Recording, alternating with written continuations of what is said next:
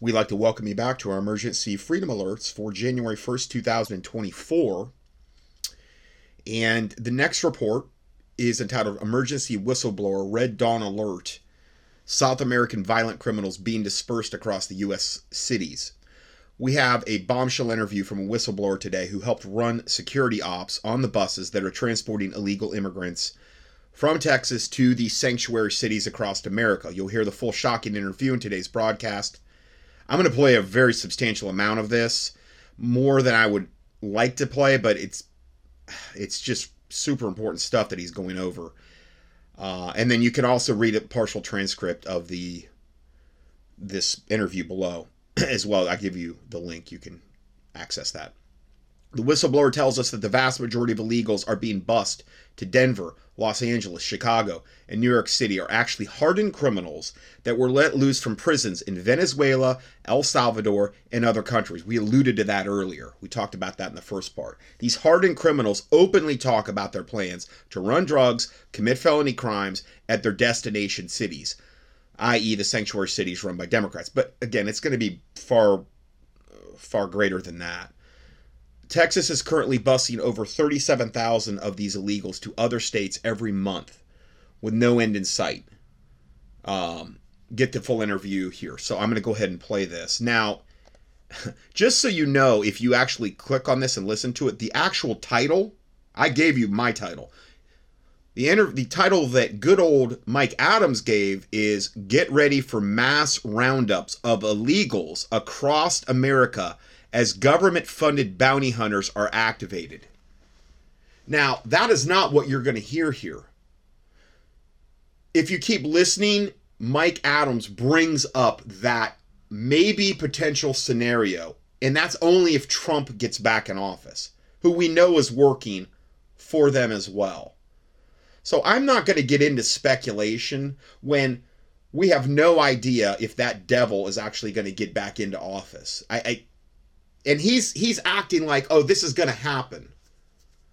Well, I guess yeah. If if he did get somehow get back, if if if his handlers said, you know, we're we're good with Biden, we're going to put Trump back in. We want to use him to advance the next phase of this agenda, just like he was installed to do that with COVID and to advance that agenda so that so many more millions of people, conservatives, MAGA, the whole thing there, which is the highest degree of the satanic church, um, um, just so you know, um, Christians would take the kill shot thinking, oh, Trump's in office. He's a good guy. I can trust him. I'll take the kill shot and defile my DNA and pump me full of all of these garbage and nanotech and, and I'll have a nice 12 digit alphanumeric code that will give off a signal that Bluetooth can pick up. All of these things are stuff I've got into in previous studies.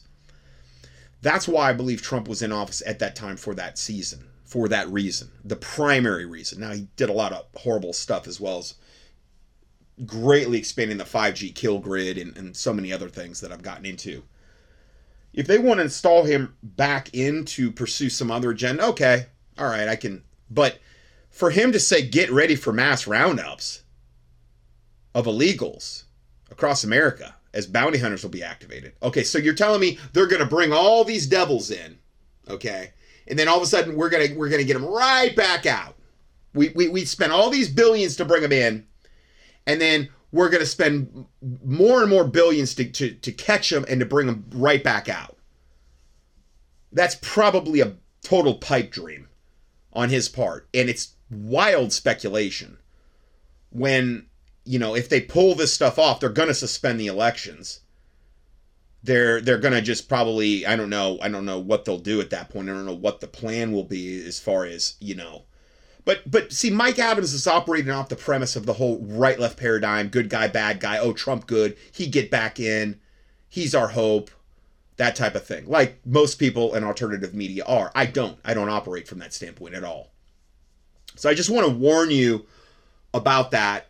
Um, there's so many red flags with Mike Adams, and I have exposed him over and over again. You can just key his name in the keyword search box. All the stuff he said, done, people he's interviewed, people he promotes, just like Alex Jones. Absolute total red flag after red flag after red flag. But this information I do believe is is um, from this whistleblower is valid and it confirms all the stuff we just talked about in part one and it is something that I think is good for my listeners to be aware of. All right, welcome everybody. Mike Adams here with an emergency broadcast. As you know, the state of Texas is being invaded. Well, the whole country is being invaded by illegal immigration. And joining me today, as sort of a, a last minute deal here, is a whistleblower who has been hired in order to transport illegal immigrants across the country and deposit them in various cities and states, including sh- sanctuary cities. And his call sign is Red Cell, and he joins us right now by audio only in order to give us his firsthand perspective of exactly how this program is being run and what's going on. So, welcome, sir, Red Cell. Uh, welcome to the show. Thank you. All right. Um, go ahead and take us down the rabbit hole here. What I mean, to to the extent that you can. I mean, I want to protect your operational security and privacy and your buddies and everything else. Uh, but tell us what you can about sort of what you've been hired to do and why you feel the need to to blow the whistle on this? Well, the main reason to hire is to transport these immigrants from the state of Texas that are coming in and shipping them off to the sanctuary cities as far as New York, Chicago, Colorado, LA, and um, that's basically that's that's the job. That's the job that's required. But it's it's just a lot more to that than what they're trying to see. And uh, a lot of these people here, they've seen it on the news like it's only okay. Well, they're getting them out of the state of Texas, and they're only going to these cities. Eh, that is not the case. You know what I'm saying? So, so they're being dropped off en route or so, all over the place, or what's the deal? So, with that being said, just to understand kind of the rules and everything that goes along with it, um, the whole mission that they're getting paid for is to get them out of the state of Texas. This is Governor Abbott. Um, we have to get them out of the state of Texas. Now, we try to persuade them to not get off the bus because if they want to, if they want to leave and get off, we cannot hold them against their will. You understand? We're not I law see. enforcement, so they can actually have. They're here legally, but you know, we can't, you know, do any of that. The law enforcement called on us and get us thrown in jail for that.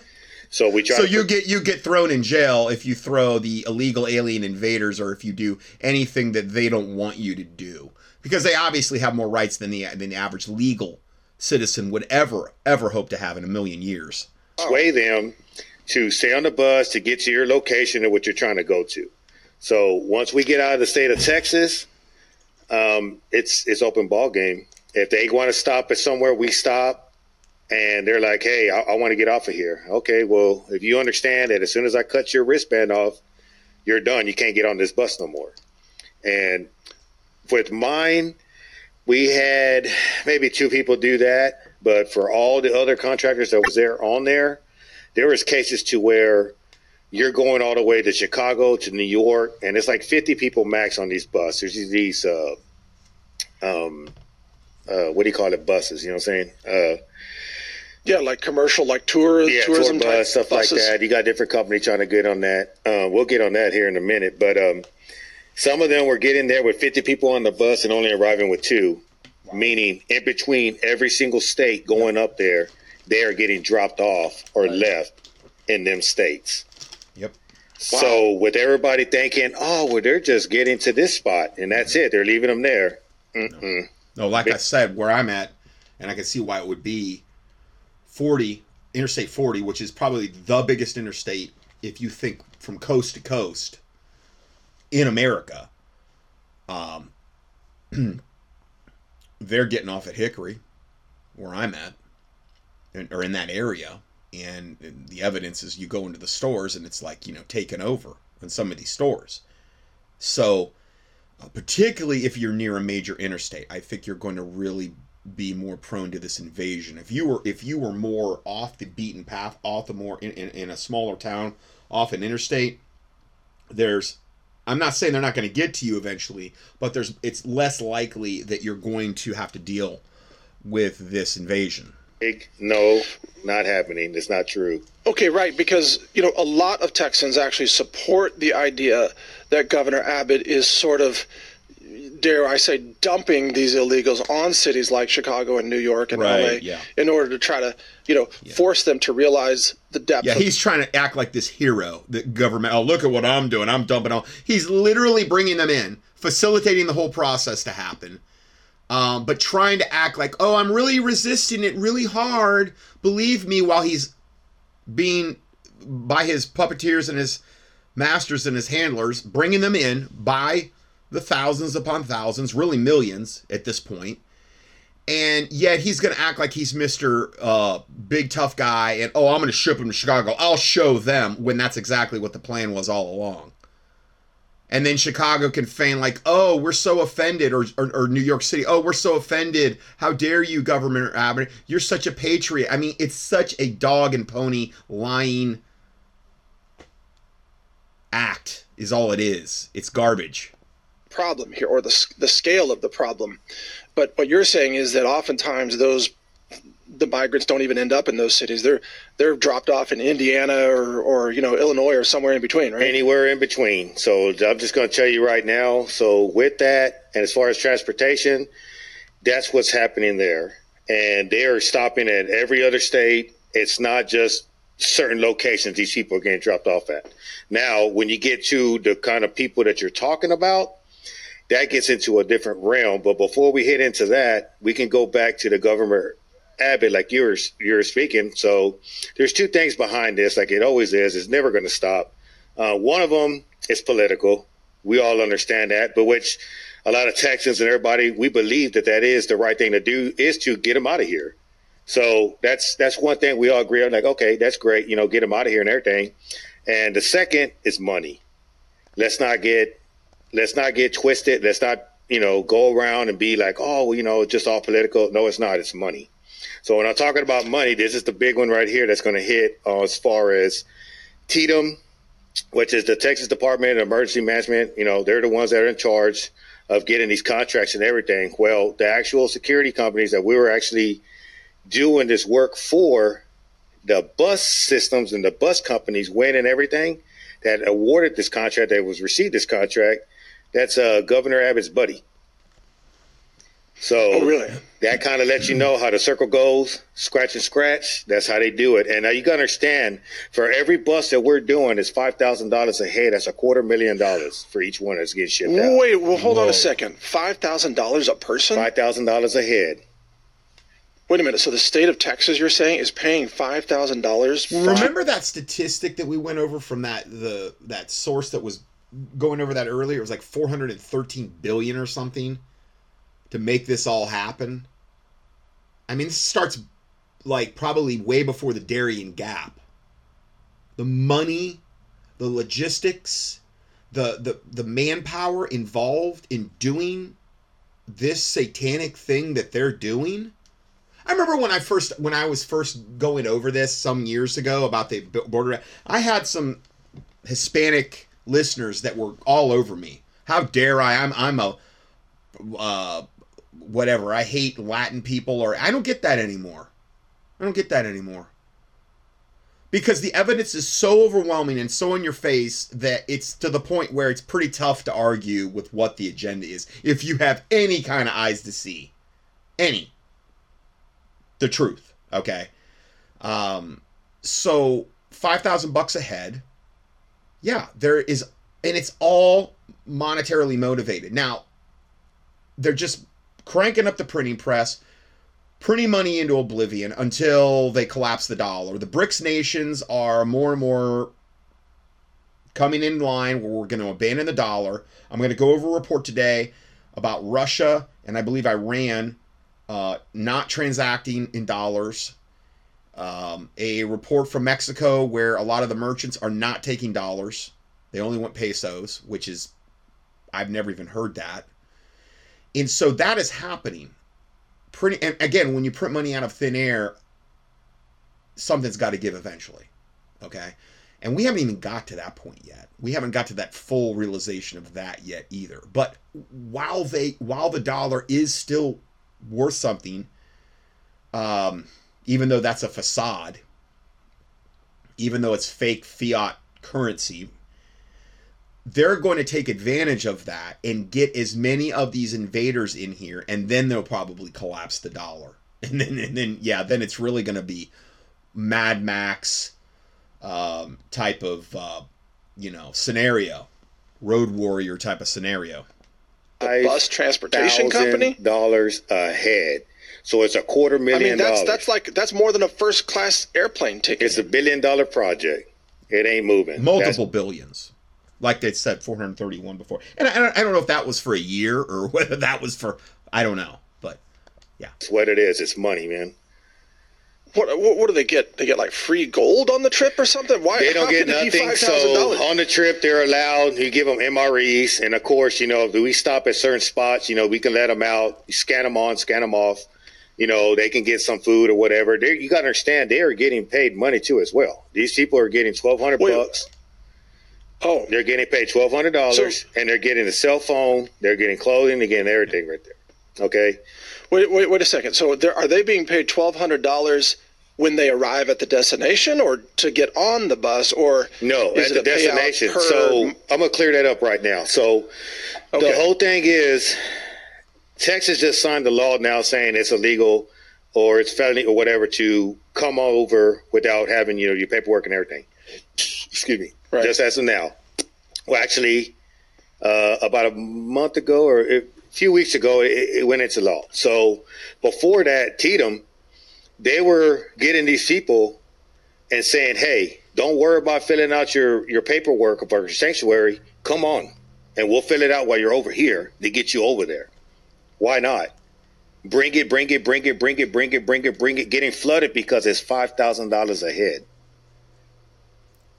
Wow. Well, now, hold on a second. So, I, I- have so many questions. How are these people being paid uh, this money? Is it like on a on a Visa card? Is it cash? So as far as the people that are getting money? paid, that goes through the state and it goes through federal, some federal deal. I, I didn't really quite understand how they did that, but the federal part comes in with their cell phones. And so, like one instance, we had a whole family that was on there, six, seven, eight people, and one of them trying to be slick. They're like, "Oh, I forgot my phone." At the at the base or wherever you know wh- where we're picking them up at, and they were like, "No, Yeah. no, yeah, we can't. We let's go. Uh, let's get him off the bus now." And I was like, "Well, why? You know, like leave him there." And then they go, "No, because that phone is the way that the government uses to track them. mm-hmm. You Why is the government tracking them? you you you can come up with your own stuff on that. I have no idea. well that's their slave that they've got a lot of money invested in that slave and you're gonna you better do it the way satan tells you to do it. You deviate off the path. We're gonna take away everything in a moment's notice. All this this gravy train you're getting as soon as you get here it's gonna be gone. So you better do it our way. You're not gonna bite the hand that feeds you. But that phone is designed for that, so they can track where these people are at. Well, I would imagine they're trying to make sure they get the right number of them into the right districts where they, like Right. swing states, where they can outvote Trump probably in the coming election. Is my Again, guess. I believe that's all been predetermined, but yeah, I get what he's saying though. I, I understand the concept, sure. but I guess there could be a lot of reasons for that. Now, what about are they given you know, like like food and water on the trip? Yeah, That's- food and water is free or provided. Everything on there, blankets, everything. Um, they have that. You got to understand, these people are coming from you know different parts of the world. Most of the ones that I was going through, which were all Venezuelan. so Wow, That's a different. Okay, yeah, I wanted to ask you. I- I'm sorry to interrupt. Um, like, what can you describe? Uh, because we've heard a lot of people, you know, many reporters that are covering this, like uh, Michael Yon and Ann Vandersteel and Anthony Rubin and so on. They they say there's a lot of um, military age males. Uh, did you see that? with the military age males, me being that's my background. Um, looking at these people, their demeanor, I how believe this guy is a was a Marine sniper. I believe he says that later. It may it may not even make it in this audio because I have to cut off the audio. Um, it just it gets too long, and I can only go so long on any one particular audio, or I can't cover the other stuff I need to cover. So I believe he's a Marine who was a U.S. Army Marine sniper, or I'm sorry, U.S. Marine sniper. they are. Nah, it ain't that. Most of the ones that we were transporting, um, I hate to say it like this, but they're all criminals, man. Straight up criminals. Whoa. Criminals. Oh wow! So you were seeing what, like tattoos and? No, like, you're talking you know, about body art or understand? Spanish and not understand exactly what they're trying to do when they get there. They're talking about when Uh-huh. they get there, which kind of dope they're going to try to get, how. Uh, Whoa. they had it down to the T. Now these people here, Whoa. so the ones that you're seeing on the news and the ones that they're coming out, one that I seen that was outside the actual, I believe it was the Roosevelt Hotel or somewhere. It's in Chicago, where it's dropping them off at. They're showing them on the outside, saying, "Yeah, they're barely giving us food and all this." Nah, those are the the rare part of the ones that are actually being out there those are the families right there to where I feel bad about because they have no choice. You know, they understand what's going on. I mean, you can't blame the kid. I mean, you can't do none of that. I mean, we're all human. But these individuals we're transporting and dropping off, and the ones that I'm saying that are getting off the bus, in between them, I'm to to say they're all criminals, man. Straight up. Okay. So like like MS-13 type of people. Or You what are understand what? Venezuela did? They did it almost like what Castro did. They got rid of everything that's in their prisons.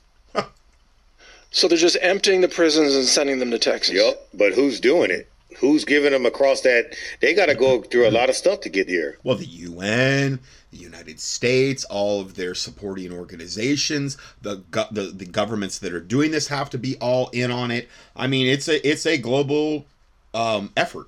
It's a global satanic effort to accomplish this. So we can you imagine right now? And now now I think they're being told, you know, okay, uh, we don't want you coming over here and right away going nuts. We want to build your numbers up. We want to we want to get the scum of the earth to come in here. I mean, the most hardened. I've I've watched documentaries about like um, Mexican and um, Central American and these types of prisons, and I mean, you. It, it's hard to understand their mindset. You're talking about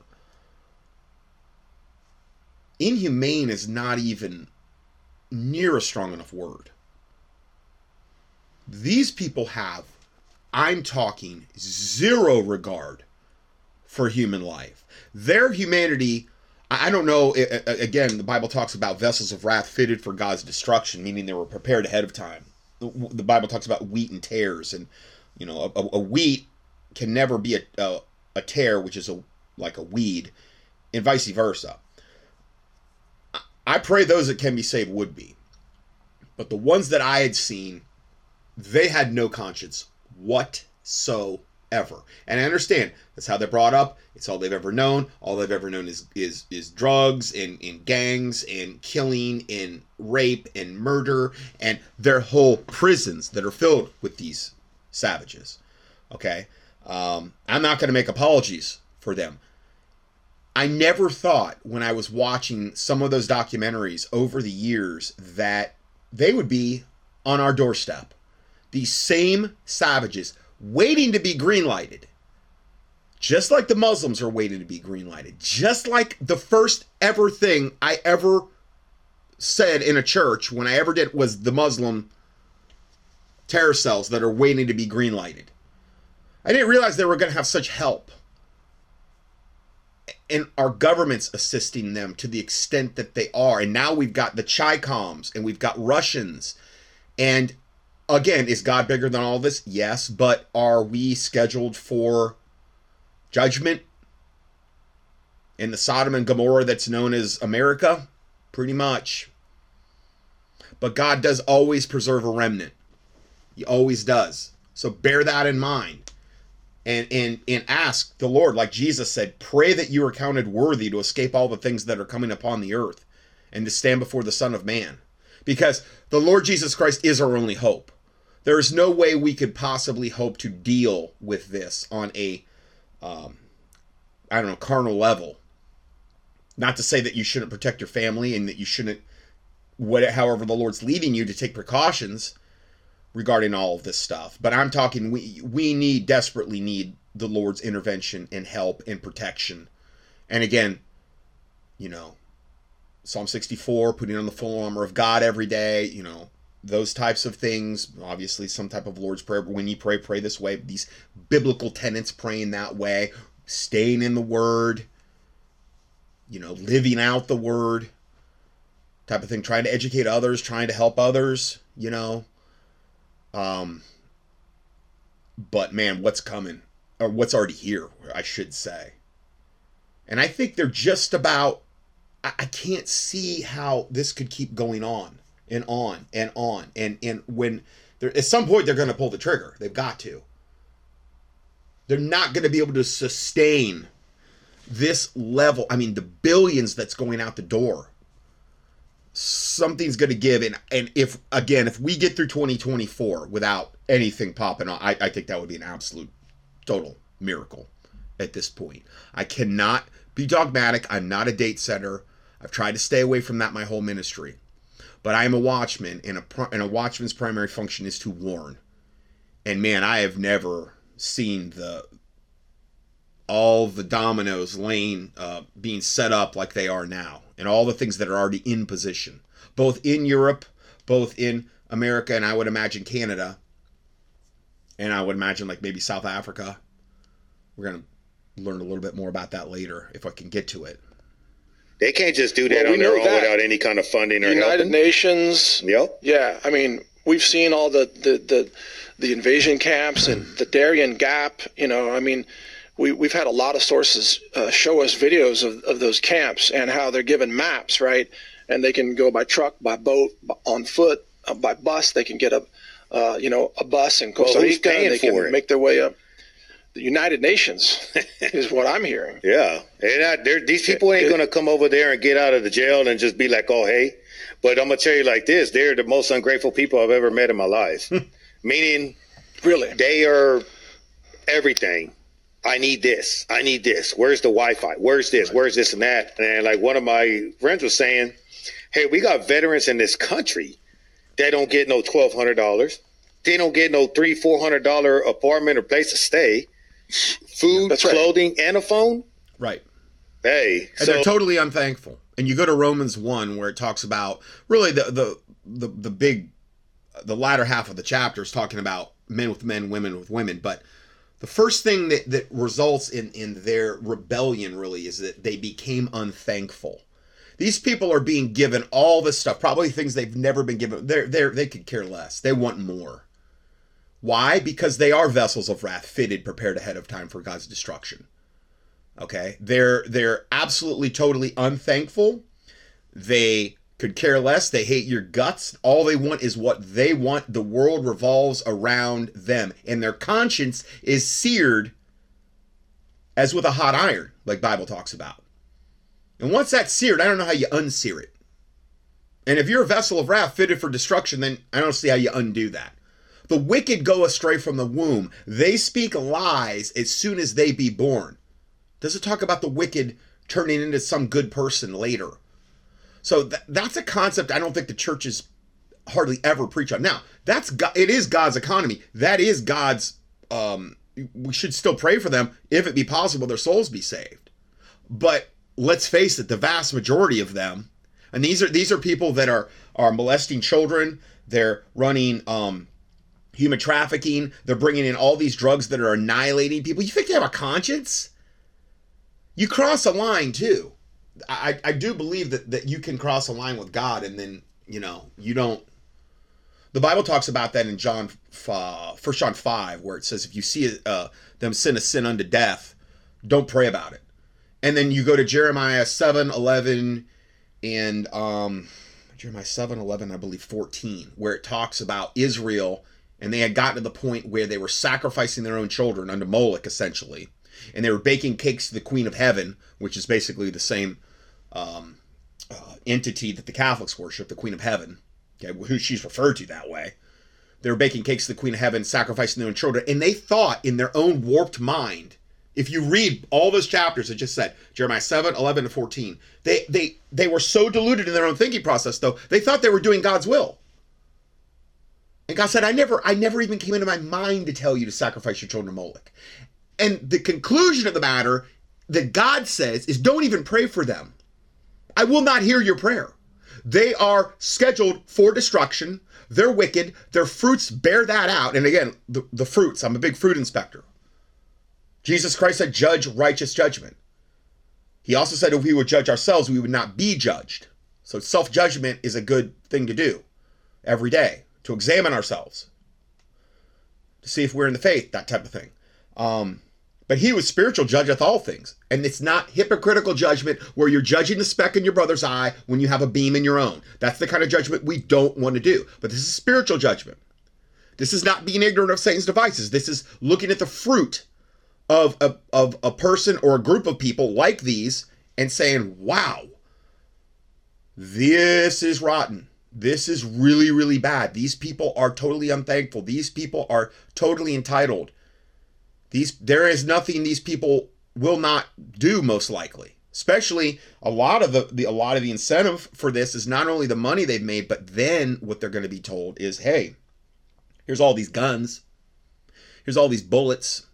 Go and do your do to your heart's content, and then you can keep whatever you find because America, you know, hey, it's a, it's, a, and I've heard that about the, the, I've heard that, I've said this before about like Russians that have been overheard in gun shops, and uh, this gets into the underground bases where a lot of the foreign troops are, and then they come out and they do their little rounds, and, and when they when they're heard and they don't think anybody in there speaking Russian, they're like, oh, this is oh one day, comrade, this will all be yours. This is all, and a lot of them are doing again. The love of money is the root of, root of all evil. They're doing it for the plunder Okay, like the pirates' booty.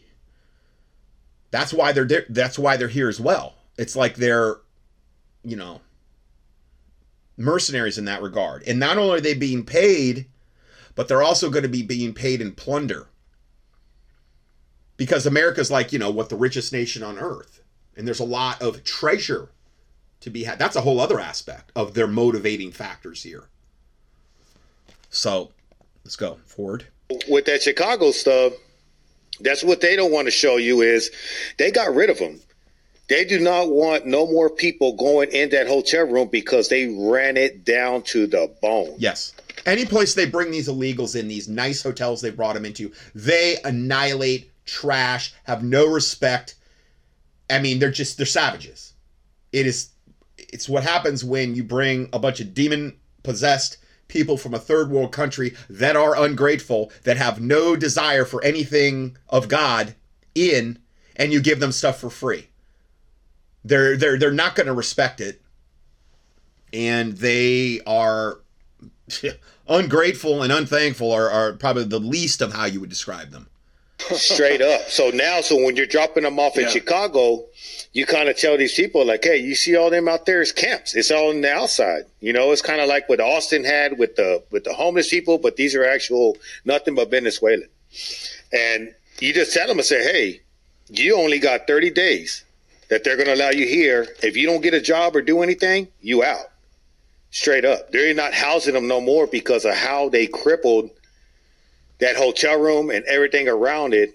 In New York, it's the same thing they can't stand it. Well, okay. that's their problem. Okay, here it, here it is, Red Cell. That, um, that, that's extraordinary. I want to ask you more questions about that. But here's the organization. In, in Espanol, it's called the OIM, Organización Internacional para las Migraciones. OIM, or in English, it's IOM, uh, Immigration of the, the International Organization for Migration. Okay, so IOM or OIM, depending on Inglés o Español, that's the United Nations that's running those programs. And they're giving them maps and they're giving them uh, rape kits, by the way, when they cross the Darien Gap. And they're bringing them in and they're paying them to make the trek to get to Texas. We know that for sure. Mm-hmm. But what what you're adding to that is now they're given major incentives to be deposited across the country, and that these are mostly a criminal element. Yes. Yes. Wow. Mm-hmm. So tell us about some of the more about the conversations that you overheard about what kinds of things they plan to do when they get off the bus. I mean, they're like anybody else. They're slick. They're not stupid. As soon as they start to look and be like, "Oh, this guy's listening," they're doing whatever. Yeah, they're not. Yeah. Yeah, but it's just the things that they're saying. And me, from I'm not gonna lie, you know, so my upbringing and that, I just, I, I've been around that world a long time, So it's not no Yeah. joke, you know what I'm saying? But those that's the majority of what what's there. It's sad to say, you know, I mean, there's some to where we had um, Hispanic, actual Mexican uh, refugees or immigrants, whatever you want to call them, uh, coming in, and there's like a totally different tone. There's a total different tone. Like these people here are like, "Hey, thank you so much." Like, "Hey, like, hey, we're not going to try to do anything." They're just so proud. It's just that different kind of man. It's the attitude that they have in Venezuelans. Now, let me tell you something like this. The Venezuelans, there's some guy that they have. I can't remember his name right now, but he is some big TikTok. He's on something new. Uh, and he literally tells these people what to do when they're here, what they're entitled to, how to steal, how to do every single thing in the world. And he's a big follower, and they have. And what that is, he is getting fed his money to tell these people to come here, and this is what they're doing by their own government. Oh man. So who? But who? Okay. So wait a minute. The Venezuelan government is paying this influencer to give people instructions Yep. of how to how to come to the U.S. Yep. And they actually think that that's right. assert So my guys are telling him like, "Hey, you, this is what you're seeing. That's why y'all are doing this." I'm telling you right now, it ain't working like that. It ain't going to work like that. You need to get here. You need to do this. If you really want to be here with your family, yada yada yada yada. But most of the ones that they don't have family, like I said, they are criminals and they don't care. They're gonna be like, "Yeah, whatever. Let me get off this bus." Did you hear? Did you overhear anybody talking about weapons or wanting to acquire weapons or smuggling? There's no weapons or anything nothing that? like that. They're not that retarded. You know what I'm saying? That's for anybody. It, they don't need it because they're pre-positioned. Remember, from the first thing, they don't. They don't need to, to, to get on the the um the bus with, you know, AK-47s that they're shouldering and all of that. All that stuff comes later. It's just the pre-positioning. Again, what did they do in the UK with that bed and breakfast? Well, they brought them in first. They brought them in as probably as unarmed as they could be, because I mean, okay, and then right before whatever the the whole uh, Mad Max event scenario is that they're going to be activated for before the, that they're green lighted to do, that's when they get the weapons. Now I don't know. In some instances, they may train on those weapons before that happens, and maybe in some they're just going to be given those, and maybe they've already been trained on them. But yeah, that the, the weapons are there. They- They're, they're not going to go through all this trouble and then all of a sudden just give them a bunch of box cutters and, and go out and say, okay, kill all the gringos or whatever. It's going to be more sophisticated, and I think a glimpse of that was that UK clip that I played of that guy with the bed and breakfast in part one. that's doing that game. But what comes along with that, and, and I say it as a game, that all that comes along with it. You understand that? You see what I'm saying? It's not Yeah. no, you ain't gonna go and start about doing drugs that a lot. Yeah, So when they were talking about drugs, did they already know contacts in places like that? That's like what Chicago, I was saying. So that was one of the main things for me and a lot of well, just my guys that operated out there. Like, hey, man, they're always asking, "Hey, we going through here? Are we doing this or doing that?" I said, "Dude, we're going to New York. I ain't telling you anything in between there. We're going to Chicago. I ain't telling you anything in between there because I don't know if they got somebody that's going to meet them at that store or somebody going to meet them at that location or where we're at." Right. and they are Right. constantly, constantly, constantly asking for that. But you know, it's upset. You can't tell them nothing. So tell me about the numbers that you're talking about here. How many buses a day? So right there with Texas? Tatum, right there, um, with these particular people, it was Win Win Company. Um, there's the charter buses. Um, that right there, those are the ones that are the actual direct buddy with Abbott. Now these people here with the contract, they were starting to get a lot of pressure to where when I was midway through the contract, they had to have uh, the state of Texas was like, hey, you got to have this many buses running at all times. Now you got to understand these people here. It's a contract. They're trying to save money, so they're buying these buses for ten grand, throwing two thousand dollars into it. Hopefully, they get it inspected through the, through the DPS because they have to inspect them before they get anything on there, and hopefully, it makes it to A location, B location, stuff like that. You see what I'm saying? But they're being, like you said, they're being paid up to a quarter million dollars a busload. Yeah, no, that's just a contractor being being you know, like any kind of contractor in that. But um, uh, well, But I mean, if, if they spend even if they spend fifty grand on a bus, I mean, they pay off the bus five times over on the first trip. One time over. So they wanted a minimum of 23 buses running a day. Twenty three buses a day. 23 buses a day. And you look out there, there's 50 people on that bus, $5,000 a head. You can do the math. Yeah, so we're talking over twelve hundred people a day, Yes, sir. or almost And that was just in the one location that he's talking about that he disembarked from. Just that one. This is going across all over the border. So now you got Uh, them going from Texas. you got them going from staging point is San Antonio. That's the main staging point. Okay. Really? Once you go into San Antonio, you're there. They fap you out to wherever. They say, "Hey, you got orders. You're flying to, or you're you're busing to El Paso, McAllen, Laredo, Del Rio. Eagle Pass was just added, and uh, Brownsville. Those are the locations right So- there. You go to, and then once you sit there and wait, then they will tell you once because they got to process their paperwork and everything on that. But as soon as they got the 50, then you'll get your order being like, hey, go and pick up these people, and your destination is either Chicago, New York, LA, or uh, uh, uh, Colorado. And that's how they would do it. now, so and your team then was hired to actually operate the buses. No, so our team was just straight security. They have their own Oh, bus drivers that doing the bus driving and doing everything. We're just security for the drivers on the bus. So, but you, your team went along on the ride then yes. to the destination. Yes, so we're with them. So just to give you an idea, so from El Paso, which is the furthest point I can kind of tell you, from El Paso to New York is about 33 hours. Oh my gosh, that's that's a long trip, especially if you keep making it over and over again. That's a long trip. and, it's a round trip. It's a round trip. Yeah. So, well, we, we we drive them down there. Their buses got orders to go do something else afterwards, and then they fly us back down to San Antonio, and we do the same process over and over. oh, I see. So you fly back, you get a new bus, and then you do another one-way trip. Same thing again, over and over. Right. Now, I, I just don't. I don't get the impression this guy's making this all up off the cuff. You know what I mean? I just it is. And again, you you you look at all the information we just presented. All of this is just dovetailing and and cross confirming one another that this is going on. I mean, we know what's going on at the border. There's no there's no mystery. The satanic, horrible, wicked thing that's happening there. So none of this should really surprise us. when you get to the destination, who is there in New York or Chicago? Who is there to receive all the migrants that are offloading from the bus? So when you go to New York, or everyone's different, and you got to understand because of everything that's happening now, and, and, and now they, they got flooded, they got a, a real good taste of it, is, is what I like to say. Um, they can't stand us.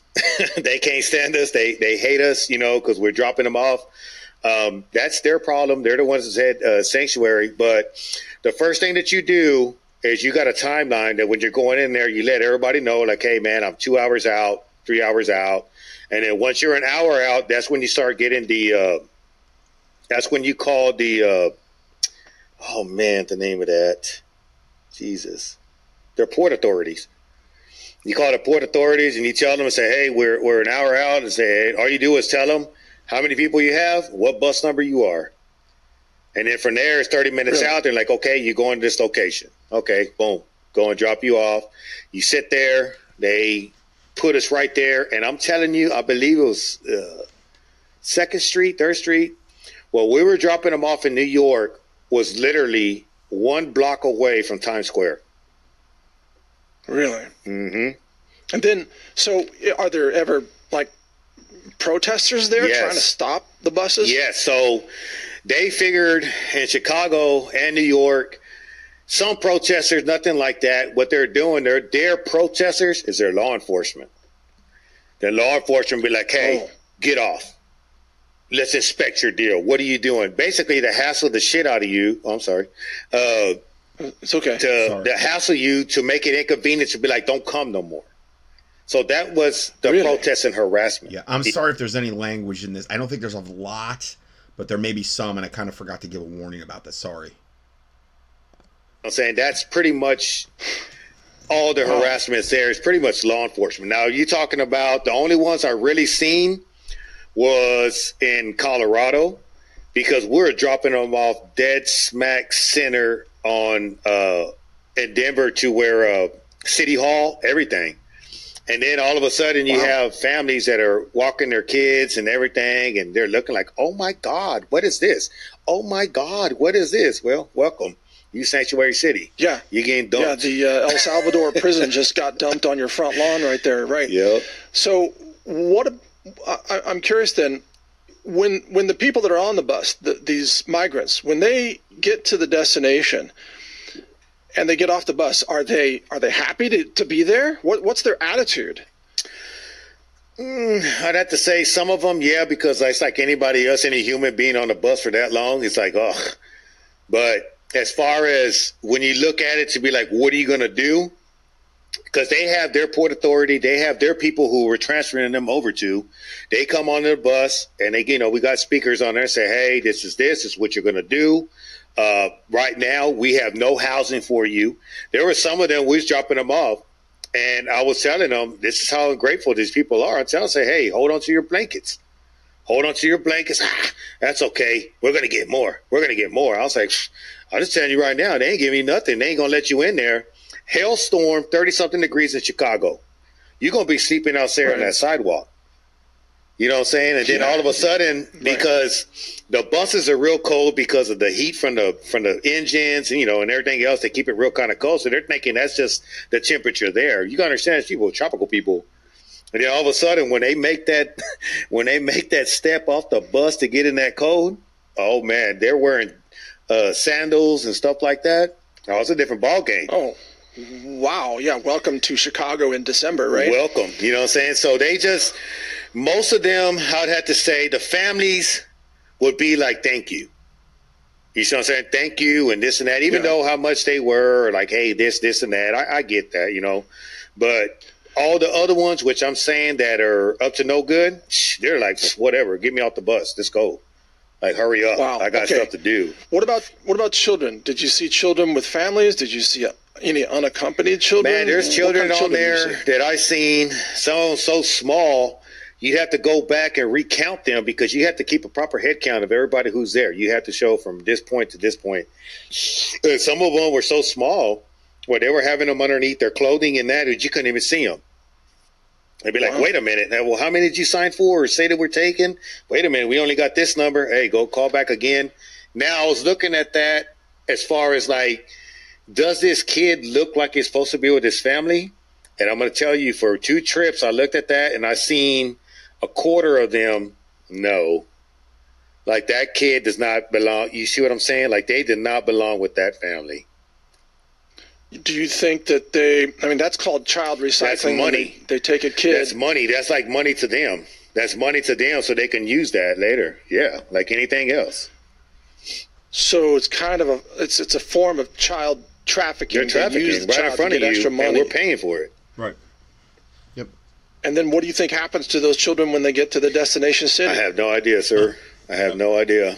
Well, anybody else can kind of imagine what happens there. Do you think the person that's actually being there, that is doing the stuff that they have intent to do, going to care about that kid?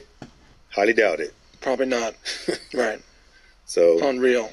But but you did see some unit like family units, like a mom and dad and a couple of kids that did look like they were a family. yes, you can see that. Like it's anybody. Like I'm a family man, so like it's anybody. Like you see, like you, you could just see it. You know, like okay, yeah, yeah, yeah. And then you could just see some like this kid's lost out of his mind. Right. Like no way. Yeah. Like he doesn't know what's going on. It's listening to this person and like, and I'm like, mm, okay, yeah, all right, I, I get that. Like, mm. yeah. So, so what you're, if I could summarize some of what you've said here, so the state of Texas is funding this operation that's enriching certain transportation companies that are getting these contracts that are getting paid five thousand dollars per migrant to load up 23 buses a day, drop off these migrants essentially all over the country, and these migrants. And again, remember that's just from this one location. This is going on.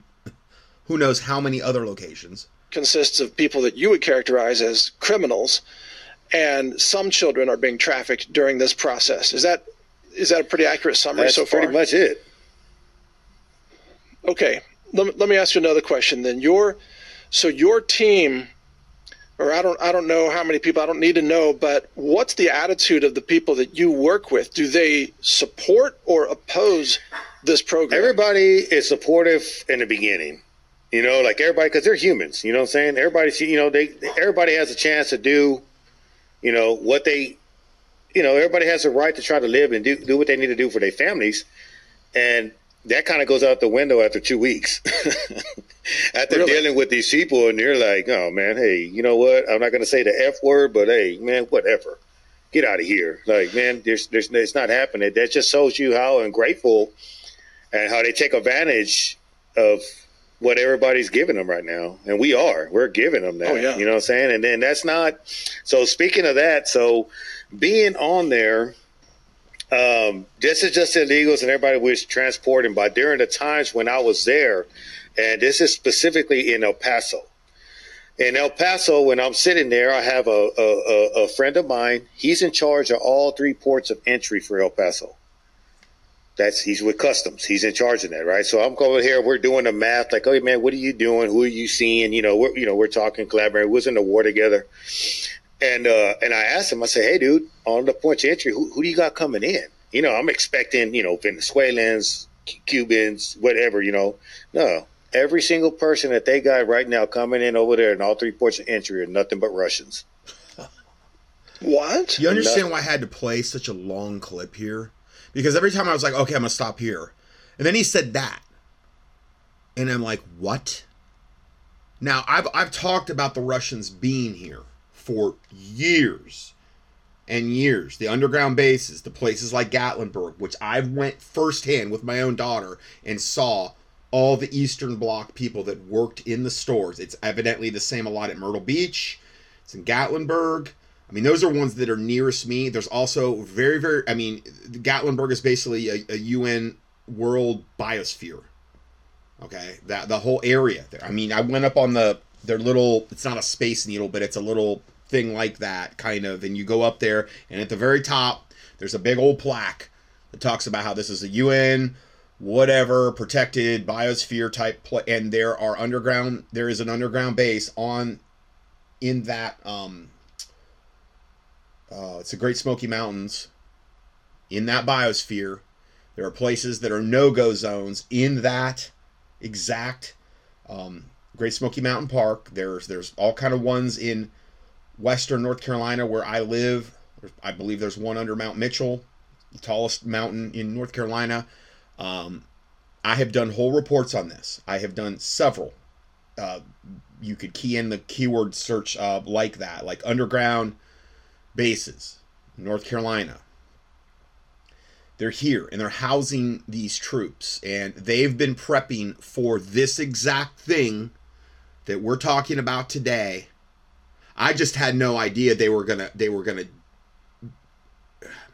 I had no idea there was gonna be this much of a mass total breakdown of the border incursion to aid the Russians and the Eastern Bloc people and the Chinese that are already here on our soil in underground bases and have been prepping and chomping at the bit for years. The thing that I said before about the Russians they caught in the gun store, they're like, oh, comrades, soon this will be ours. Those are the types. They didn't think anybody else could speak Russian or hear what they were saying. I, I've, I've warned about this over and over. And then you have the Muslim terror cells. And then you have this, what we're talking about today. And I'm sure there's all, all kind of stuff I'm forgetting about. So yeah, he's saying Russians now are are openly coming over. And all I'm saying is that I don't know how much further it can go before something major has got to get because as far as I can see, they've already got their troops way prepositioned at this point. But Russians. Wait a second. Well, I was going to ask you about Chinese actually because we've had Chinese is in can Arizona. Kinda... Chinese are in there as well. No kidding. Mm-hmm but Russians are coming in through El Paso. Are you when you say Russians, do you mean just ethnic Russians who could be from anywhere around the former Soviet Union? Or are you talking about Russian, like actual Russian citizens? Russians coming to America. Coming to America. All military age fighters. Well, it's too bad you don't speak Russian because I'd like to know what they're talking about, huh? Well, that just kind of threw me off the loop because there's some spots, you know, they're getting Africans, they're getting different ones, you know, and then with that, it was kind of in the time frame to where all this Hamas stuff kicked off. So we're doing that, and I asked Really? him, I said, "Hey, what are we doing? You know, security." He goes, "Hey, man, we're about to have a big brief on that, dude." But yeah, they're going to start slowing stuff down, and even contracts with us at that time because I was delayed. uh, You're supposed to go to a certain spot in a few days, get your people, and get out of there. I was there for like almost two, three weeks at one time, and it's because of the Hamas and everything that was going on at that time, and they're trying to figure out what countermeasures they need to take. You know, as far as precaution. So that's why I was asking my guy. I was like, "Well, who's coming over here?" He goes, "Dude, it's nothing but all Russians, bro." I was like, mm, What about what about Middle Eastern people, Syrians, for example, mm-hmm. Iranians, and, and so on?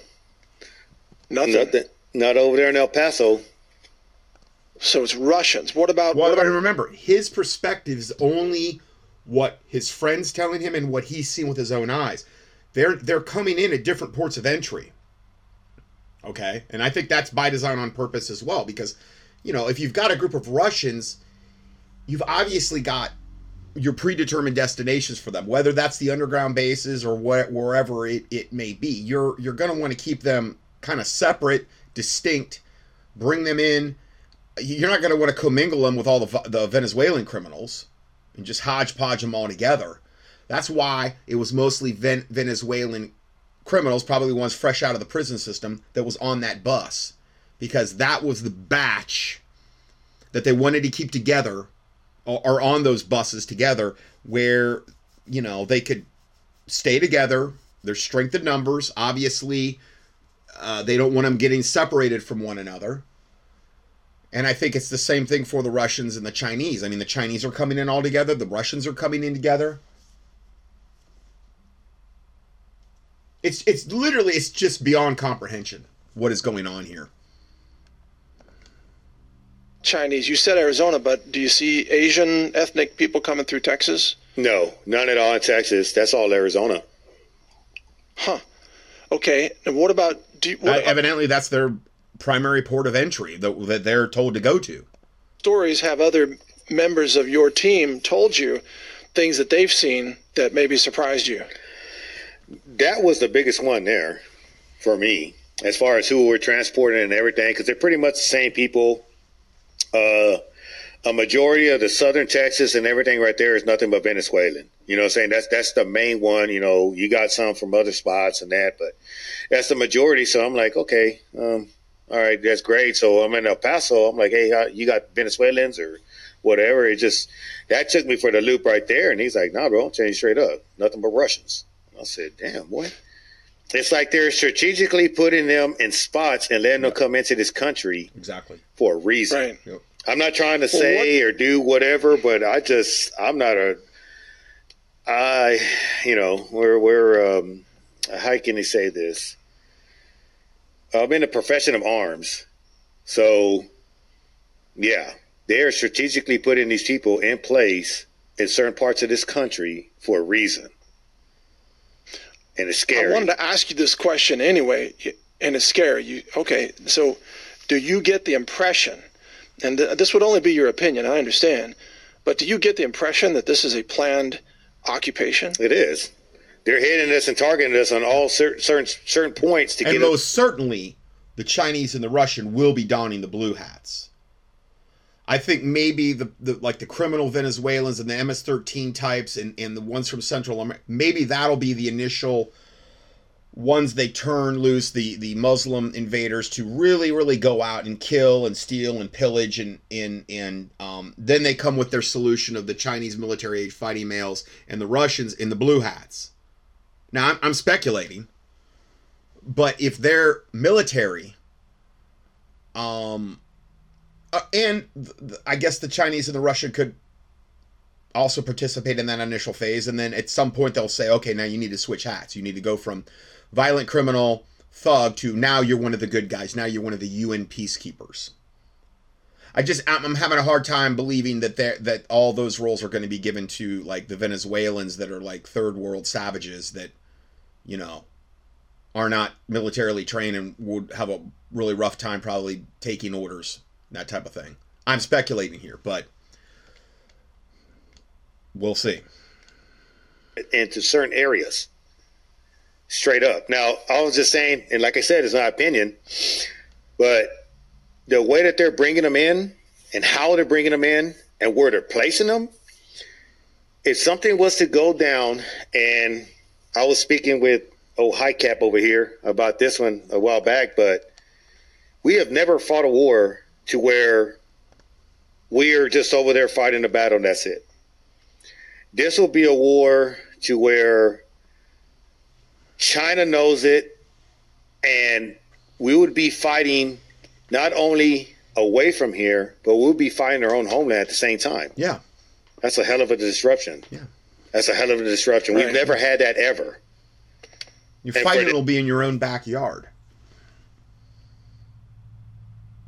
That's that's the thing. That it, it's it's it's going to be a war that America has never, other than I guess, well, I guess you'd say the Civil War. Since the Civil War, yeah, Revolutionary War, those types of things. But since then, um, it'll be a fight on American soil, primarily to take American soil, and to get rid of the legal, law abiding American citizens, particularly the ones that do not want to go along with the New World Order.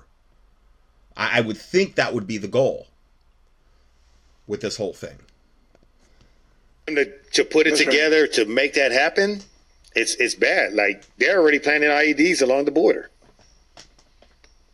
Right. Who, who's who's planting IEDs on the border? What do you mean? I can't confirm who's doing it. They already have IEDs when they're transporting. IEDs were found on the border. Now that one right Improvised explosive devices. And I, I that Charlie Kirk guy was first thing he listed is that they're finding those on the border. Here is IEDs, meaning cartels fighting each other Right. and how they're smuggling and doing whatever they want to do, all that. But just, I mean, if they're already doing that there, I mean, come on, it's it's Right. yeah. Okay.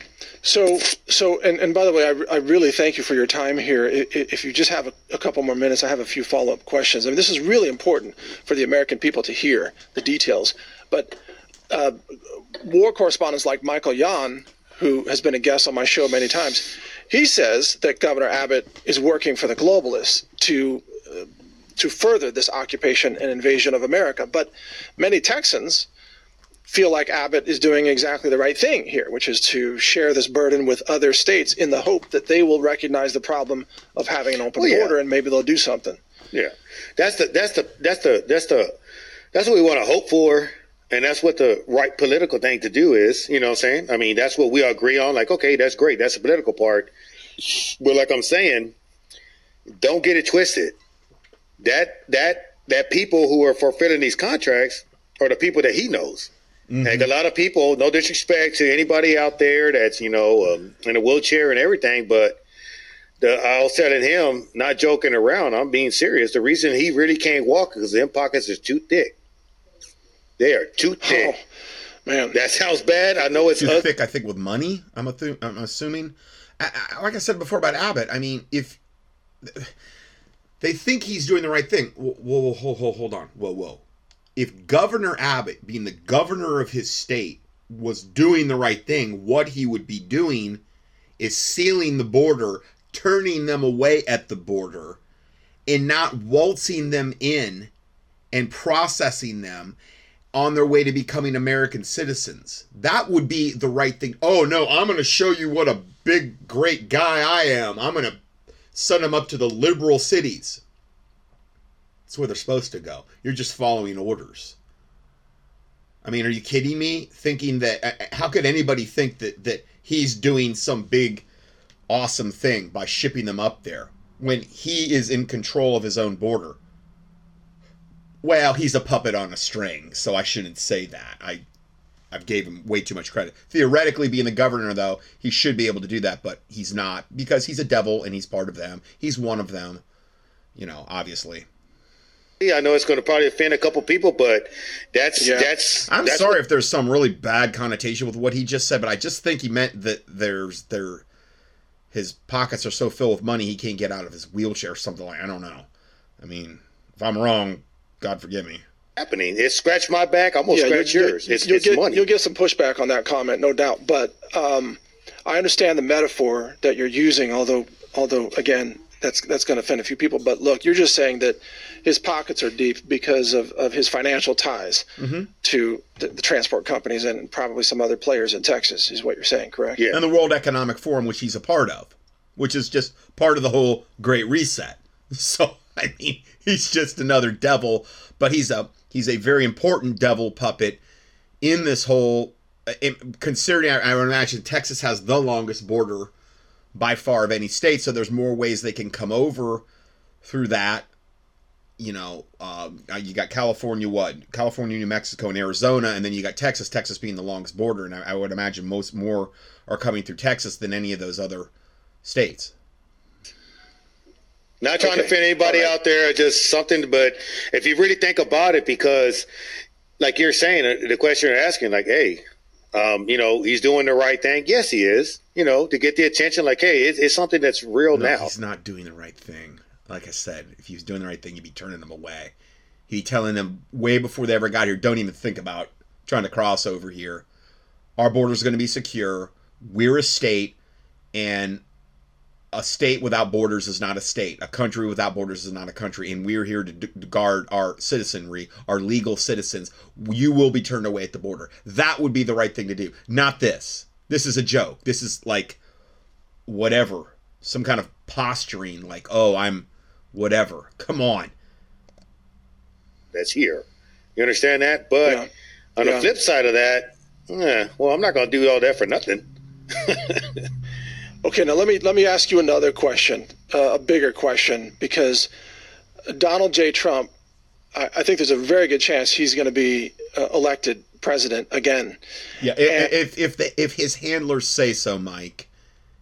If his handlers give that the green light, just so I wanted to play this part just to give my perspective because this was this was the part where get ready for mass roundups of illegals across America. On the off chance that Trump gets back in office and then he'll hire government funded bounty hunters will be activated to get rid of them all. So you're telling me the New World Order, which Donald J. Trump works for and is beholden to, is going to undo all this effort, all this satanic effort that we're describing today to preposition so many of these devils to destroy America. Donald Trump is going to come in and save the day on that. I highly doubt that. I I just do. Number 1, he's not in office yet. He's not taken back the president and if he does, it's part of their plan. Just like it wasn't part of their plan for him to get in for a second term even though all the false prophets were saying he's a mighty man of God and he's going to get back in for a second term. That didn't happen. Well, that makes all them false prophets and subject to stoning according to Old Testament law, Deuteronomy 18. Now, I understand we're not under Old Testament anymore. I'm just saying back then, it's a very, very serious offense to be a false prophet. So, anyway, I just had to throw that in. And um, you know, especially the Colorado trying to take him off the ballot. Well, they did take him off the ballot, and that just tends to piss off. Okay, America. and again, the whole Colorado thing, and I think Maine just, oh, we're taking them off the ballot. So, what does that do for a lot of people? What that does is anybody that was on the fence about Alex Jones or uh, well, actually, about Donald Trump. Well, you know he gave us the big, the great big kill shot, and, and millions are dead and maimed as a result of that. And he brags about it still to this day, and he profiteered off it. Not just one of the heinous things that he did. Well, yeah, I know he did that, but maybe he was misguided. Maybe he wasn't taking orders from his satanic handlers. Maybe he just gave the wrong orders, like he was in, ever in control to begin with. And maybe he really is a good guy because if he wasn't a good guy, why would they be attacking him in Colorado and Maine and all the mainstream media? Because that's part of the whole right left deception. Look at this, look at this, look at this. Donald Trump, good guy's got to be a good guy. Look at how they're attacking him. One of the biggest degenerates that's ever walked the planet. And I've got so so much ample proof on that child molesting, rapist devil that he is, that I have proof on. Court docs, the whole nine yards. And we're supposed to think he's a good guy. Jeffrey Epstein's good buddy. Palled around with him, li- with lived within a stone's throw of him when he was in Mar-a-Lago. That was where Jeffrey Epstein was uh, one of his main places he was uh, operating out of, right next to Mar-a-Lago. And you're telling me he's a good guy. Good buddies with Dershowitz. We talked about him last week. And all kind of other deviant devils that Jeffrey Epstein ran around with. Trump was right there with them.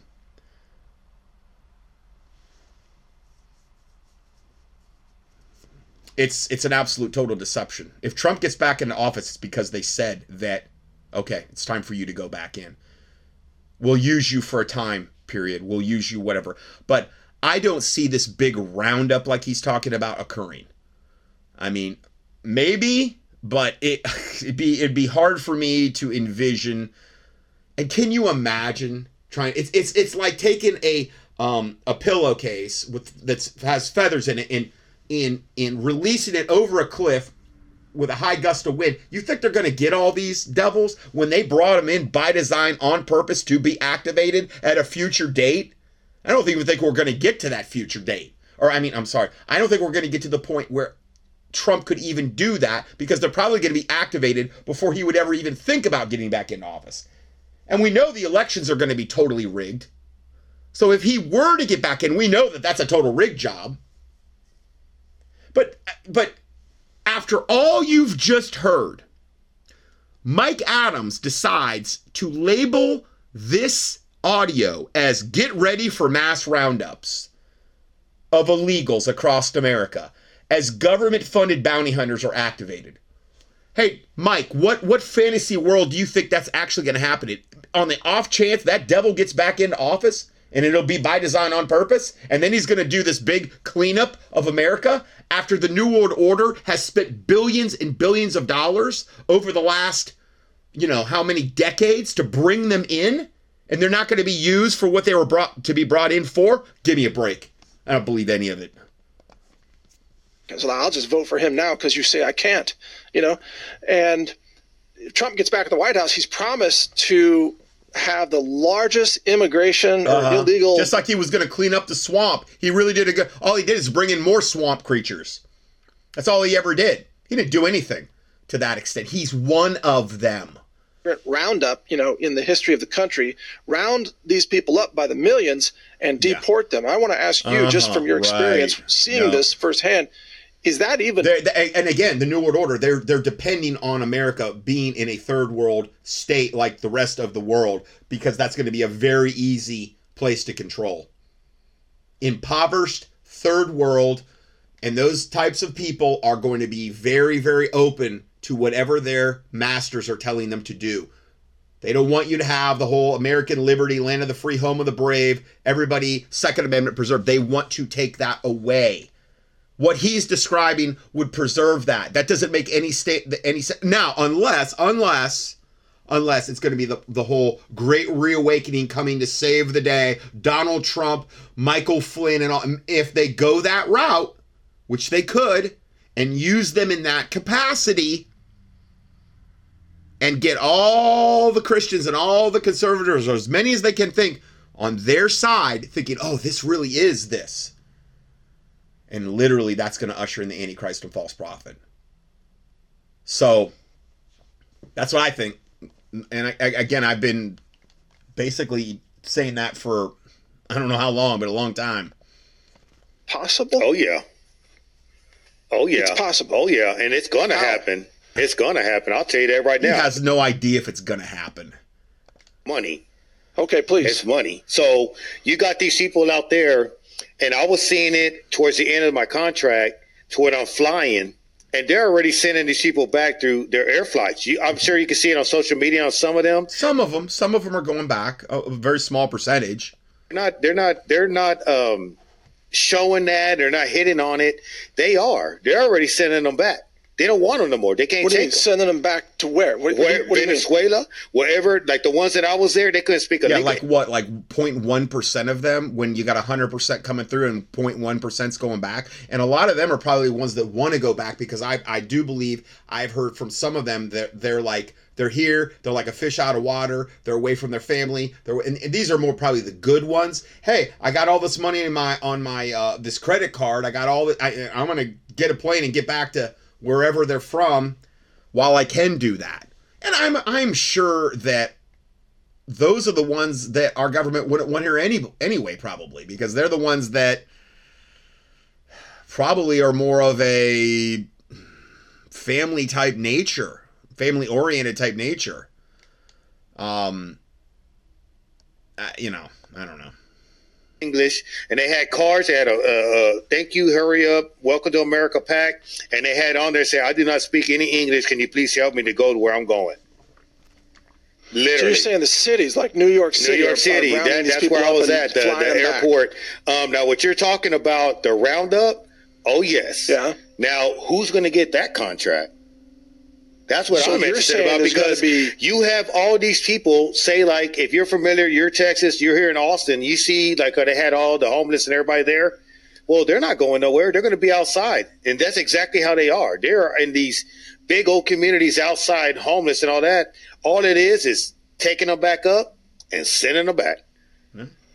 And We'll see. We'll see on that one. You know, I wanted to at least play that though because that's how he titled his video. Uh, I think it's a pipe dream. I think these people are probably here to stay, most of them, okay, to accomplish their purpose, their nefarious purpose that we have laid out uh, to a large extent today. But more to come. Michael Yon posted this more invasion mechanisms courtesy of the U.S. State Department, advertising on Facebook in Spanish to encourage more illegals to invade the USA. U.S. Department of State, Bureau of Population, Refugees, and Migration. Thou- this is straight from them on Facebook. Thousands of people have submitted the free application on this website. Safe mobility offices are reviewing applications for el- eligibility and contacting applicants to provide information about lawful pathways. None of this is lawful. Just come one, come all to the great free for all. Oh, look, I just rhymed. Next one Dr. Pete Chambers, Eagle Pass, Texas. Little piece of information developing the organizational logistics of, of transfer migration, brought to you by the IOM, his paymaster, which is part of the United Nations. I think this might be that one that was played. Yeah, it is. I'm going to play it again. Uh, that guy right there, he carries all the people's bags across, so when they get here, they don't have to carry their bags. Yeah, this is the guy. Another angle. They're viewing that big, gigantic luggage uh, thing. It's they're bringing their luggage across the border so that they don't have to carry it across the border. And then when they they you know evidently they check their it's like you know checking your bag or whatever, and and you, you get across, and then I imagine you're given a ticket just like you're at an airport, and then you uh you know get your bag on the other side once you've crossed illegally. So it's it's a real it's a real uh, production they've got going on here to do this. And then we have this one. Uh, it's total destruction of the U.S. and Biden loves it. Well, there's no other way to look at this. This is being called Armageddon at the U.S. border. The invasion of the United States has been happening for years. It's unfolding in a way that we've never seen before over the past perhaps 24 to 48 hours. Record number of illegal immigrants coming across the border, staging in El Paso and Eagle Pass. Uh, mass of thousands of migrants waiting to be processed by border security in Eagle Pass. And uh, as reporters on the ground are saying, they've never seen it this overwhelmed. Now we also have railway lines, Union Pacific railway lines, um, stopping 45% of all rail cars moving to and from Mexico through El Paso and Eagle Pass. Um, basically, uh, Union Pacific saying there's not enough capacity, there's not enough routes, and to reroute them. And all of this illegal immigration coming across is slowing down international trade. Someone who's, of course, been watching this very closely and has been watching this entire flow, this migrant pattern, all the way up from Latin America through Panama into the United States is Michael Yon, uh, investigative journalist, former uh, U.S. Green Beret, one of the great journalists in the world and really a national treasure, and joins us now. Michael, good to see you. You're in El Salvador. I, I just want to get your take, first of all. You've been watching this pattern flowing, and you're sort of at the tip of the spear there, watching this flowing up here. What are you seeing down there, and were you surprised to see the numbers that we saw overnight coming out of Eagle Pass? Hey, Clayton. Yeah, I'm in El Salvador now. As you know, I'm I'm always downrange down here. I go upstream a lot. A lot of times I'm actually on the tech. I've been all the way across the U.S. border quite a lot, all the way from Boca Chica at SpaceX on the Gulf side, all the way to San Diego. I mean, I'm constantly doing this stuff. But um, so I got up. I, it's three o'clock in the morning here, but I got up to check and see how Doc Chambers is doing. You know, Pete Chambers. I sent you the video of of Doc. He's on the border tonight. He's a retired Green Beret doctor. He was also in the Texas National Guard uh, for some years, and he worked the border. And so he and I have been up and down that border quite a lot, and he's on the border tonight. He's never seen anything like this either. So I just literally woke up to see how he's doing. He sent the, you know, the, he's never seen anything like it either. Border Patrol just sent me some. Wait, Doc just sent me a message right now, actually. Well, while you're uh, getting that uh, message from read. Doc, let me. Well, you're getting that message from Doc. Let me play Doc's latest video. This is in Eagle Pass. Okay. And uh, he just sent this video just a short time ago. Let's let's roll that. Take a look. Doc Chambers from uh, Eagle Pass, Texas. Today's the 18th of December. We're out here uh, at the point of entry. 5,000 are sitting on the ground right now. It's increasing as we as we go along. He's filming it all. You can see the footage. Information that we've received says another 7,000 should be processed through this particular. So this was about two weeks ago. By the time you hear this, if you're hearing it on the first point by morning. Uh, Joe and I have been here many times. Last time we were down here, we were in uniform and now I'm a civilian and uh, in the army of God. So uh, we'll keep t- telling truths, and uh, you need to get this video to your legislators and tell them, in the state of Texas particularly, this is out of control. Thank you very much. So he's never seen anything like this, and he's calling on you to send it to your legislators because this is an invasion. Uh, military age men pouring across the border into the United States. Democrats, of course, are very quick to point out that this they're in favor of replacement theory. But if you're, you know, on the conservative side, if you bring it up, then you're somehow a bigot, you're a racist. But of course, Democrats have been calling for this in hmm. Texas to turn Texas into a blue state to, of course, affect them in an election. Here's what Democrats have been saying. Well, I'm pretty sure it already is. I'm pretty sure they already turned that that tide, where whites are a minority in Texas. I, I think they crossed that barrier a little ways back for years about this replacement, this invasion being, you know, Americans being replaced by this invasion. Take a look. It seems harder and harder to ignore that the echoes of replacement theory and other racially motivated views are increasingly coming out into the open. In a few years, we're going to be a majority brown country. White people will not be the majority in the country anymore. This will be the first generation ever in American history uh, in which whites will be a minority of the generation at some point. As of 2007, every year, babies being born in this country, whites now are the minority. In 2044, uh, everyone is going to be a minority. As the demographics change, as white people become the minority in the country, which is coming. Demographics is destiny. Demographics is destiny. Demographics is destiny, right? So, Michael, this is happening. What, what, what did Doc... I've reported on this subject over and over and over again to create our inevitable brown future as the Zionist, the Kabbalistic Jews at the at the somewhat at the top of the food chain. Now, I'm not blaming everything on on the Jews. I'm just saying, in the, in that regard, they have this has been their intent, their plan, their purpose. I've given you their own sound bites all along, and this is another reason that this is all happening. They want the the white races to be bred out of existence and killed off. That's their agenda. I'm not going to apologize for what you know they're saying. Uh, that's that's what they're they're openly, blatantly have said over and over. And again, I've played you their own sound bites in previous teachings. Just send you here. I'm just curious as we're watching this in real time unfolding. He literally just sent me a message because I messaged to him that I'm going on with you. He said, "I'm. Uh, it, I can say this because by the time people see it, he'll be out of this position." He said, "Sitting in a hide site, watching train bridge six miles north of POE, which is the point of entry at Eagle Pass. Uh, no traffic, but watching on thermals for MVT uh, will capture footage and, uh, and launch drone, if any. Staying quiet. Don't think I have a good signal for live. One bar. Let me let me send him a message real quick. Hey Doc, I'm on with Clayton Morris right now. Please give me anything else, and I'll and I'll tell uh, Clayton while we're on. Uh, That's so great. Doc So and I, he's So he's he's right there. I mean, he's right there at the point of entry, watching as we saw here, thousands of I- individuals coming across there, um, and uh, and using thermals. I mean, it's border patrol. I mean, they're just overwhelmed. I mean, when you're talking to your border patrol agents, what are they saying to you?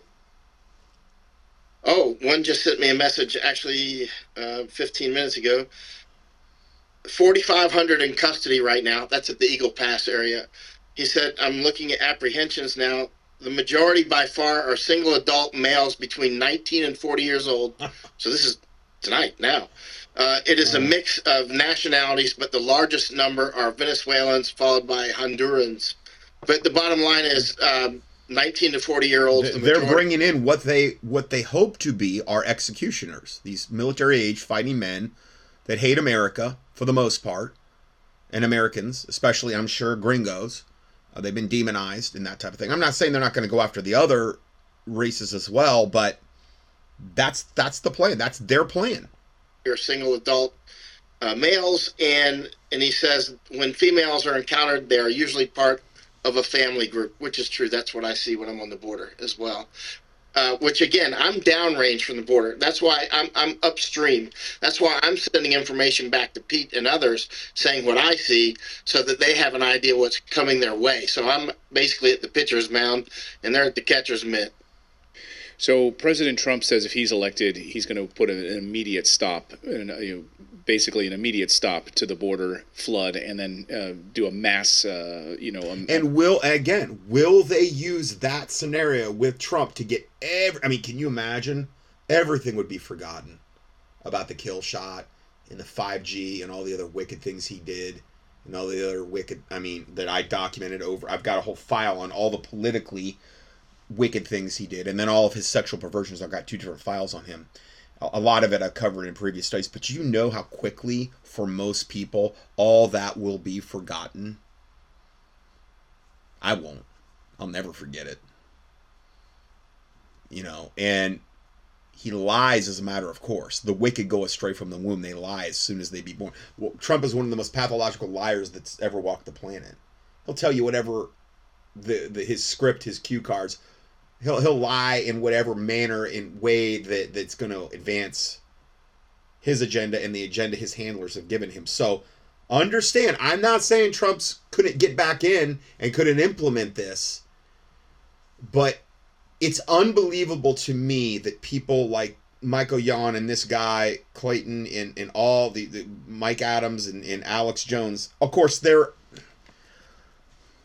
some of them are totally in on it and some of them are just not really thinking this thing through, I believe.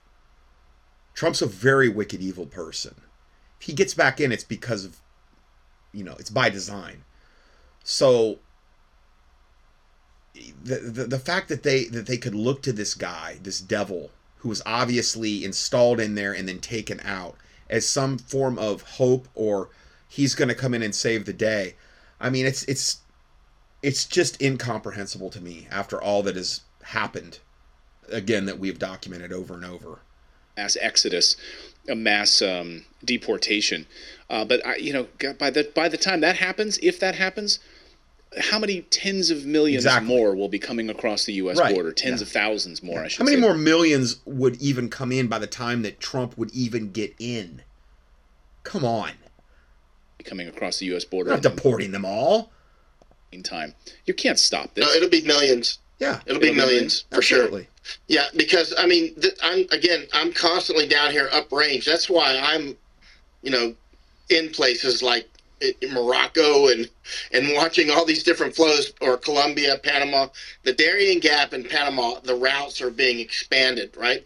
And I mean more than tripled, right? So I mean, the, the, the, for instance, the flows of, of Chinese. Uh, you, you've you've talked with Anthony Rubin, Muckraker, good friend as well. We've been down to Darien. Showing all these mostly military age Chinese men at the border in this, the, like, I think this is one of the videos that Dave Hodges was in reference to. Now, they've actually got, they look like they're just at a airport, like getting ready to get on a plane to check one bag. They're all at that relaxed military posture, uh, and they're just standing there and um, waiting to get across the border. Gap, and we've been all the way across the border as well. And and and you know he he's seeing so many Chinese come through. Uh, for instance, they've got their own ecosystem, right? Then you've got the ecosystem of the Venezuelans who are who are the the the uh, the, the most of the people coming in right now are Venezuelans. But keep in mind, a lot of those We're literally, and it's so it's so ironic because the military's there, is bringing them in and checking them off and bringing them across. They're they're literally bringing in their own executioners, because those same American military, most of them are gringos, most of them are white guys. They're uh, they're going to be probably some of the first that are executed, and they're bringing them in. And, and but I guess you know, hey, as long as they're getting paid up until the point when they're executed, I guess that's all that matters, really. Venezuelans actually, believe it or not, are Hezbollah. Uh, there are a lot of Hezbollah down in Venezuela, and, Oh, and actually, there's a part of Syria where the people actually speak Spanish. Uh, a lot of people don't realize that, and the reason why is because more than a century ago, many of the people from that part of the world came to South America and Central America, and and and then they uh, their uh, some of them bounced back, and they took Spanish with them, right? So there's a lot of uh, you know interaction. For instance, I'm in El Salvador now, and actually the president is Palestinian, right, Bukele. So I mean, it's not. It, this is more uh, textured than a lot of people might imagine. So Hezbollah coming into the United States. Yesterday, Greg Abbott, Governor Greg Abbott, gave Texas police the power to arrest illegals. And of course, liberals are freaking out about this. Oh, this is going to be terrible. Like oh, they're going to please. Like anything's going to come of that. A more dog and pony show from Abbott. Oh, big tough guy shipping them all to Chicago and, and New York City, even though that's where they're programmed to go. Oh, he'll show them, even though he's letting them in by the millions over the border. He's to show them. Now he's to, oh, we can we can arrest them now. Why aren't they why are why are they number one not even turned back at the border? Why are they allowed to enter? Isn't that what a border wall's for? No, no, border walls for to bring them all in and uh, op- okay, try that going doing that in Switzerland or or an actual country that actually has borders. You know, you're to you're you're either not going to get in or um, you're going to be in their jails and then deported out. But not no, not the good old US of A, not Europe, not these other places that evidently all those rules don't apply. It's going to it's going to be mass arrests, and this is bigot. You know, this is bigotry. Uh, what do you think? How how do you think this is going to change things? Texas police now being given the power to arrest illegals in Texas. Please. Nothing. And because I, you know, I've been extremely accurate on what's unfolding, mostly because I spend so much time on the border He has. and downrange, right? Yeah. Abbott is a member of World Economic Forum. Thank you. That's what you need to know because what, we've reached a point. Uh, you know, I, I've done this for so many And years. again, wh- why are we even asking this question about Abbott? I, I I say the same thing about Trump. He's he's he was good buddies with with Klaus Schwab. I've, I've given you the things where they're buddy buddied. Klaus Schwab and him, World Economic Forum. He's been there, spoke at their events. I mean, I have played the clips. Why are we uh, debating any of this? It's it's just like this thing where something like Alex Jones will maybe cover something a little bit like that, and then it's a little blip on the radar. I guess to maybe try to appear to be have some sort of non-bias, but then it's all forgotten the next day, and it's back to the Trump praise and worship, and that's how it is for most of alternative media on this. And I think part of it's people are so desperate and if they come to the conclusion in their own mind that Trump is actually a horrific human being and that he's one of them, then their their hope's just gone. Well, you know what? Don't have your hope in a man. Cursed be the man that trusteth in man and then maketh flesh his arm and whose heart departeth from the Lord. Jeremiah 17, 9 or 5. That's what happens when you trust in man. You bring a curse on yourself. You're not trusting in God. You're not trusting in the word of God. You're not trusting in the Lord. And then your heart will depart from the Lord. And I dare I say, these people that have all this MAGA garbage Trump worship and think he's going to come save day, you are you are fulfilling Jeremiah 17, 5. You are. You're bringing a curse on yourself, and your heart is departing from the Lord. And, and you are deceived. And I'm sorry, but it sounds like you're part of the strong delusion. that God says he's going to send in Second Thessalonians chapter 2 verse 3. I pray to God they break free. That's why this ministry exists, at least in part. Whether it's war or watching the border and that sort of thing, energy issues, nitrogenous fertilizers, you reach a certain point where your instincts are more valuable than details, right? And what what I need to know is what his intent is and what his capabilities are. Abbott's intent, he's a member of the World Economic Forum. His intent is clear to invade the United States and Europe and other places like Japan, right? That's clear. Right. His capabilities include being able to do that. He's doing kayfabe. Kayfabe is yes. that wrestling term, right? Where, you know, where it's a, it's a fake fight, right? right. He constantly the does. pro wrestlers, where they would, they, you know, it's, it's pro wrestling. It's the fake fakery of it all. Oh, oh, Hulk Hogan's going to go against Andre the Giant. And oh, they're mortal enemies, and then they're then they're on the same bus or or they're on the same whatever together when it when between events or they're rooming together, that kind of stuff. But they have to give this facade that they're enemies while they're in the ring and they don't like and, and especially back in the 80s and the 70s they didn't want to be seen together out in public if they were supposedly enemies they wanted to preserve the facade. Okay? That's kayfabe. All right? That's what he's in reference to there the kayfabe. For instance, I was down at you know Eagle Pass and Piedras Negras. Eagle Pass is the Texas side of the border where Doc Chambers is at tonight. I've spent I don't know more than a month down there. I spent two weeks just on the Mexican side, uh, and you know on Piedras Negras. It was just across the river. At one point, I was down there on the Rio Grande. Watch. Doc said there's about five thousand tonight in Piedras Negras. Border Patrol just said 4,500 are in custody there. So that means more like 10,000. And then there's another 7,000, Doc said, in Piedras Negras across the river. Now, I was in Piedras Negras for a couple. I stayed there because the Mexican authorities and the cartels didn't give me hassles like the Border Patrol did, and like the National Guard in Texas. They would give me hassles being on the border. Yeah. But well, the they're Me- they're on Team Satan. I mean, for the most part, the Border Patrol and these are on Team Satan, and they don't want you interfering with their uh, human smuggling, the which is kind of I guess what's going kind of going on here to a certain extent. I mean, they're smuggling out in the open these illegals coming in illegally, breaking our laws, and, and they don't really want any spotlight on themselves as a result of that. So of course they're going to give him more trouble. Side, I was just right there with the aliens coming in. Anyway, so Abbott was there. I was there. Uh, uh, watching my phone actually, and Abbott was giving some sort of a speech about how they're closing the border. Meanwhile, the aliens were crossing right in front of me through the Rio Grande. right in front of me. I'm, yeah. I'm watching him speak, yeah. and he's just lying. And literally, all they would have to do is shut it down. They've got all the people in place. Shut that down. And then they're going to be like, what do you mean? Border shut down. You're here illegally. Why are, why are you trying to cross in here? Well, we were told by Joe Biden to come. Too bad. Bye bye. You could shut it all down in one day. You've got the people in place to do it. All you'd have to do is put up some more concertina wire right there. And I understand, well, then they try to penetrate. Okay, well, seal the border.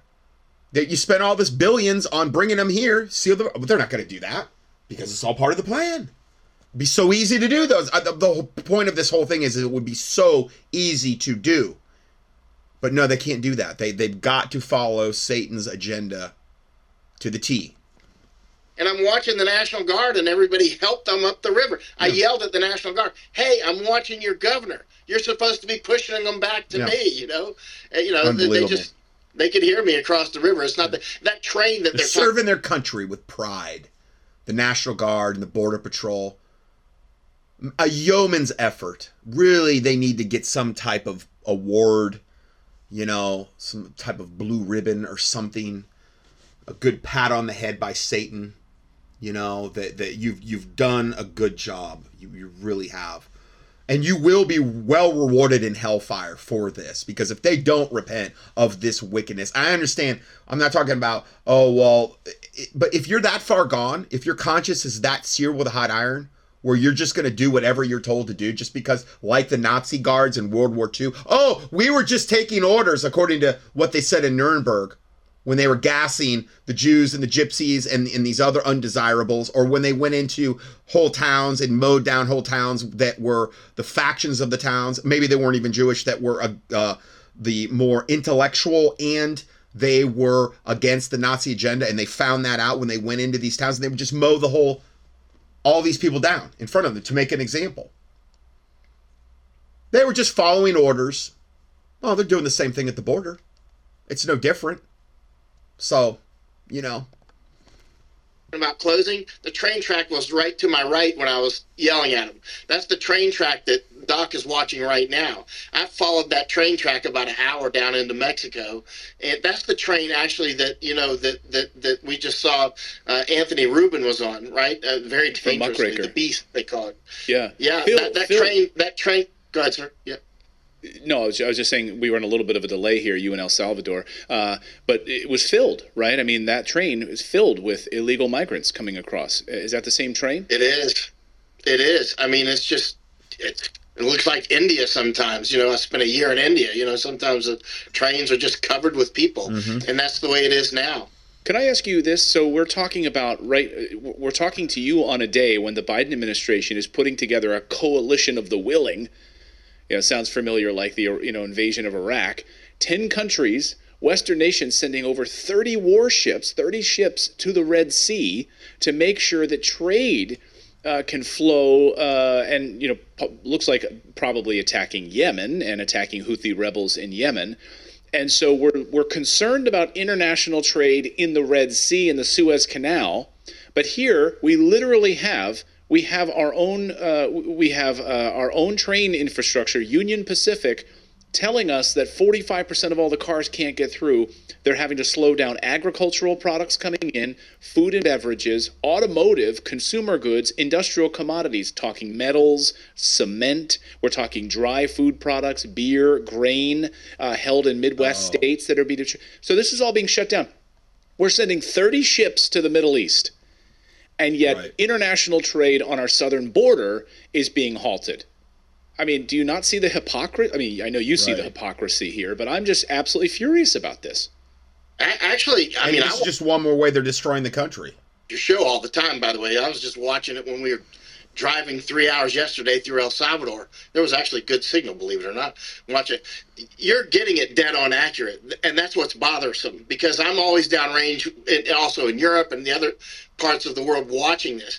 This is not hypocrisy. They are actually trying to destroy the United States. World Economic Forum is crystal clear what they're doing. Exactly. So what they're doing, I mean, it sounds like hypocrisy from the outside, but when you're watching what they're actually doing, they're trying to crush our economy. They're trying to build back better. Basically, it's a replacement population. And of course, they always say, oh, that's a conspiracy. It's not conspiracy at all. They say it with their mouths. They write it. They publish it. You know, it's, it's crystal clear what they're doing. They're, you know, I was just on the Armstrong Williams show, and uh, and I, I've been I've told him I don't know last week or so as well. We were on it tonight with uh, Kash Patel and Sam Faddis talking about this stuff. I, I told Armstrong a week or two ago. I said, you know, they're crystal clear what they plan to do. They plan to kill the white people Yeah. and to use Thank you. black Americans and whatnot to kill. They say this, right? Yeah. And then when we're out of the way, they will then kill the black people. It's Exactly. crystal clear. You know, I spent about a year running around China as well, right? And and so I'm I'm very dialed into what the Chinese Communist Party is up to. They're Now that's also what the Obama's movie was all about. Don't I mean there was a part I believe with don't trust white people. They're always portrayed as slime, uh, untrustworthy, deviant devils, and that that is one attribute of it. But the way that this is going, I don't see how they're gonna be able to rely on the blacks to go and kill all the white people when they've already got so many of their demon possessed hordes in the in regard to the whole mass migration of these devils they're bringing over that we've talked about today. They've already got a whole swath of the population ready to do that. So i don't know. I i, I, I how it's going to play out i don't know. But I mean, I've never, ever in all my years of ministry ever brought to you anything so dire, so insane. And next week, if if there is a next week, it'll probably be more insane than this. It just gets worse every time I talk about this. And God is in control. And I, like I've said, pray that you be accounted worthy to escape all the things that are coming upon the earth and to stand before the Son of Man. You know, um, that's as Jesus instructed us to do. Because God can preserve you and he always does preserve a remnant. But man, what is coming as I can't even I can't comprehend it. I can only try to project what might be the scenarios. sanguinated with the World Economic Forum. They're that tight. Eventually, they'll fight each other, of course.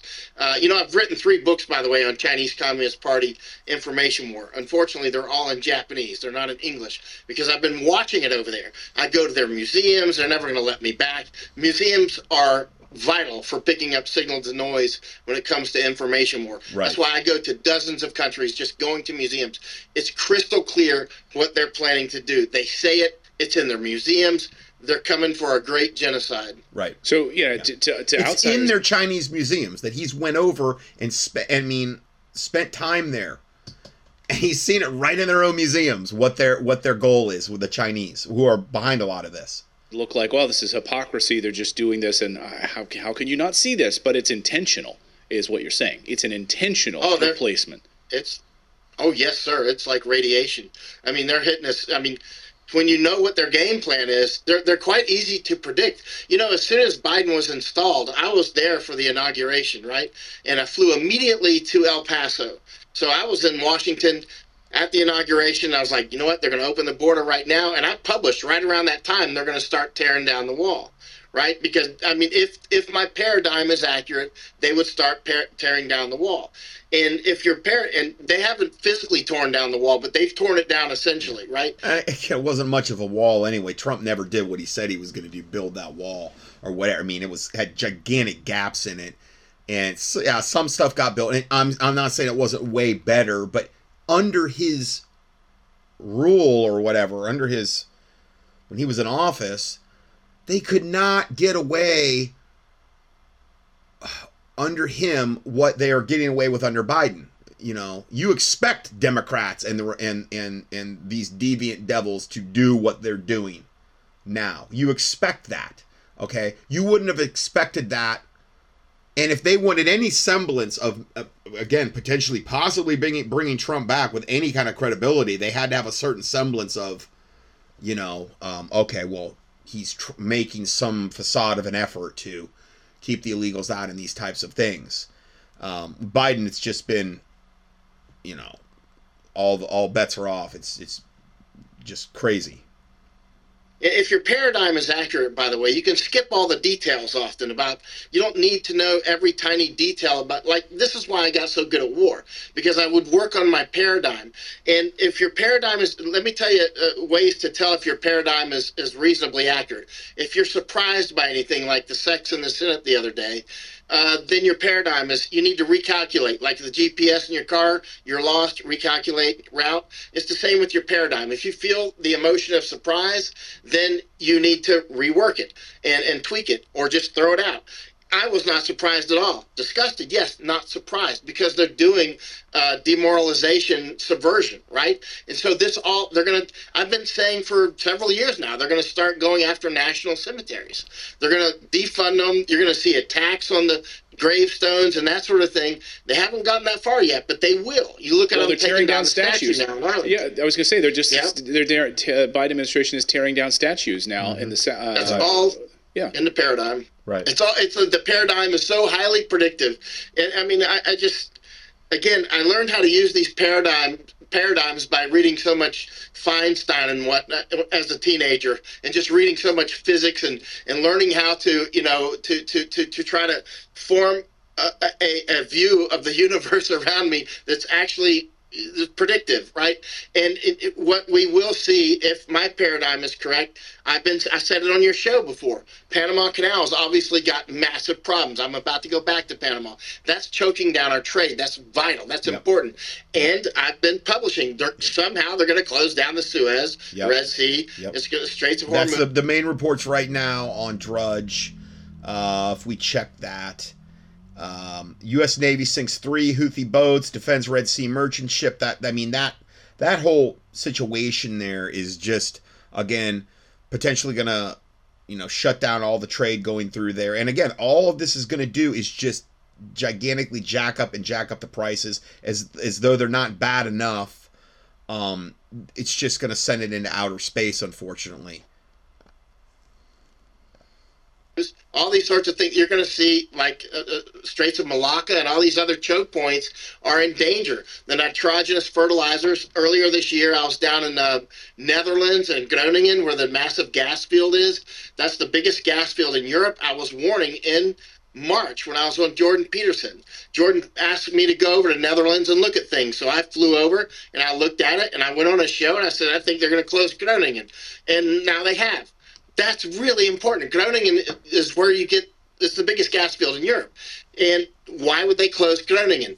Not just for energy, but because that's where they get the hydrogen that you combine with nitrogen to make ammonia, to make the nitrogenous fertilizers, right. which was a system that started in 1914 in BASF Germany at Ludwigshafen. One of, one of the three companies that funded Hitler BASF, IG Farben, and I believe Hoechst.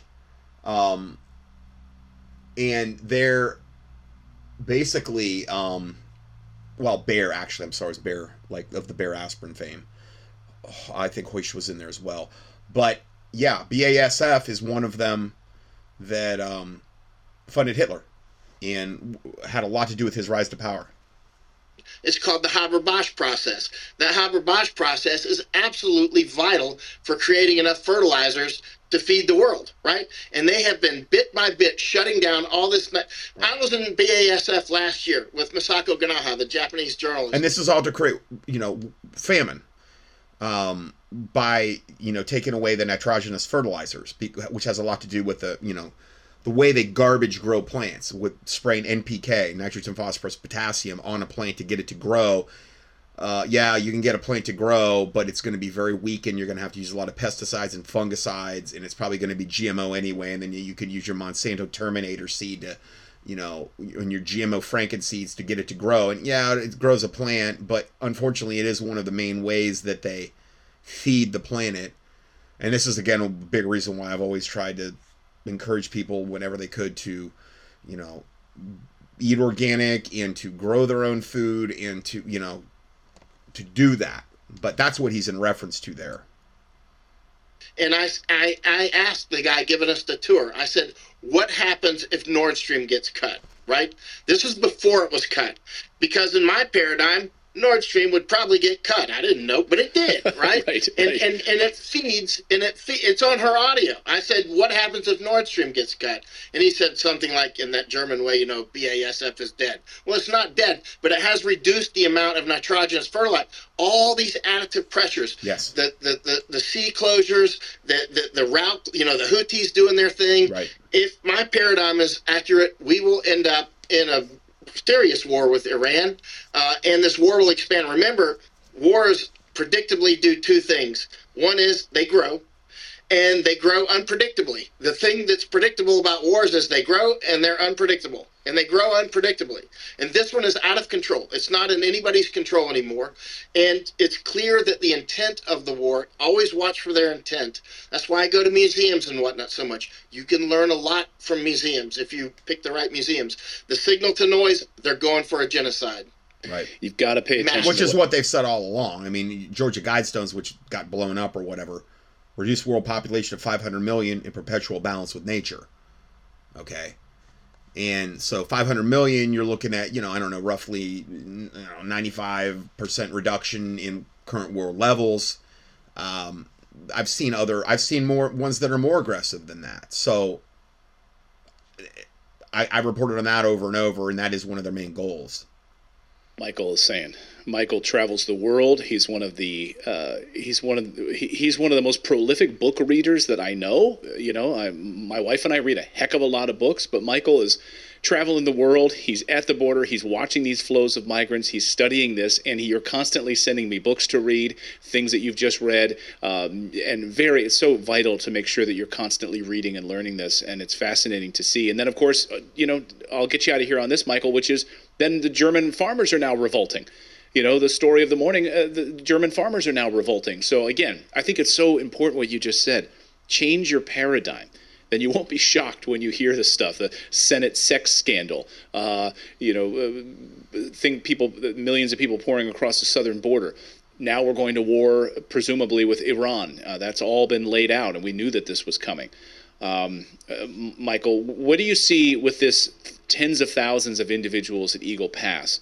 Uh, do you see them shutting it down? Or you see them anyway preventing any more to come across? Or is this going to continue to flow? We're going to continue to daily set new records at the southern border. New records. That's why I'm downrange. And again, that's why I'm always working on my paradigm more than the details. I think I learned that from Richard Feynman when I was a kid. You know, Richard Fein, I used to, everything I could read from him, I would read.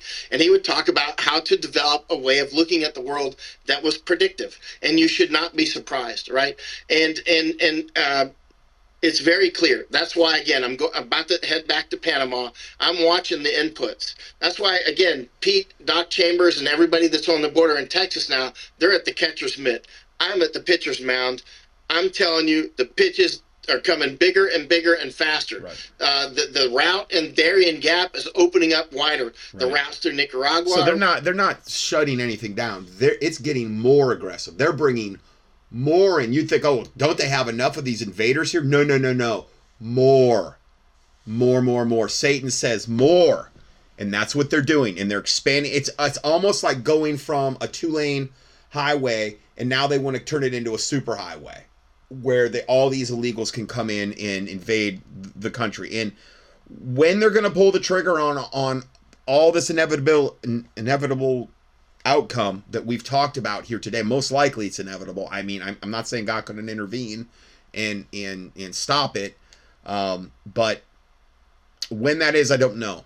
But man, 2024, oh, it it is it's not looking good uh, are, are, are, bigger, more flights coming in. So there's a lot of different inputs, and I'm watching all these capillary flows form into arteries to the United States. Not to mention the northern border, and also the you know the the giant uh, Chinese embassy in Bahamas. A lot of them are coming from Bahamas, mm. landing on the beaches of Florida, oh. and then we have Swift Air flights coming in day and night. All Oh, like they come from Colombia, they come from Guatemala. I was just up in Guatemala talking with Intel people up there and, and everybody else under the sun. They they fly straight from Guatemala. It's, it's interesting. These Intel guys in Guatemala told me they said you know these big caravans that come up a lot of americans look at that and they get distracted by the numbers but in reality they do those caravans so they can smuggle large amounts of drugs and, and other things that they smuggle because you can't search that many people so you, you know they don't you can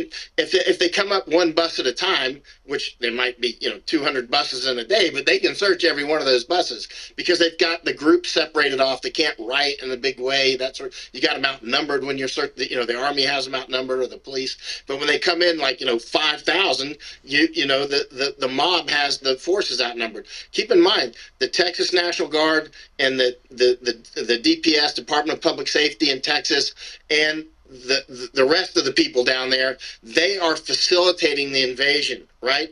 I mean i'm down there a lot. There are a lot of patriots in those organizations but their leadership is completely captured. Right. You know uh, you we haven't seen a single general or admiral stand up about the border. Not a single one. No. and i know quite a no. few of them. Not a single one has stood up.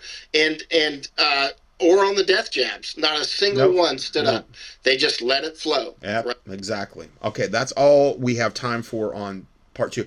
I, I wanted to try to keep this to part two, but I'm going to have to go to a part three. So God bless you, and we will see you in part three.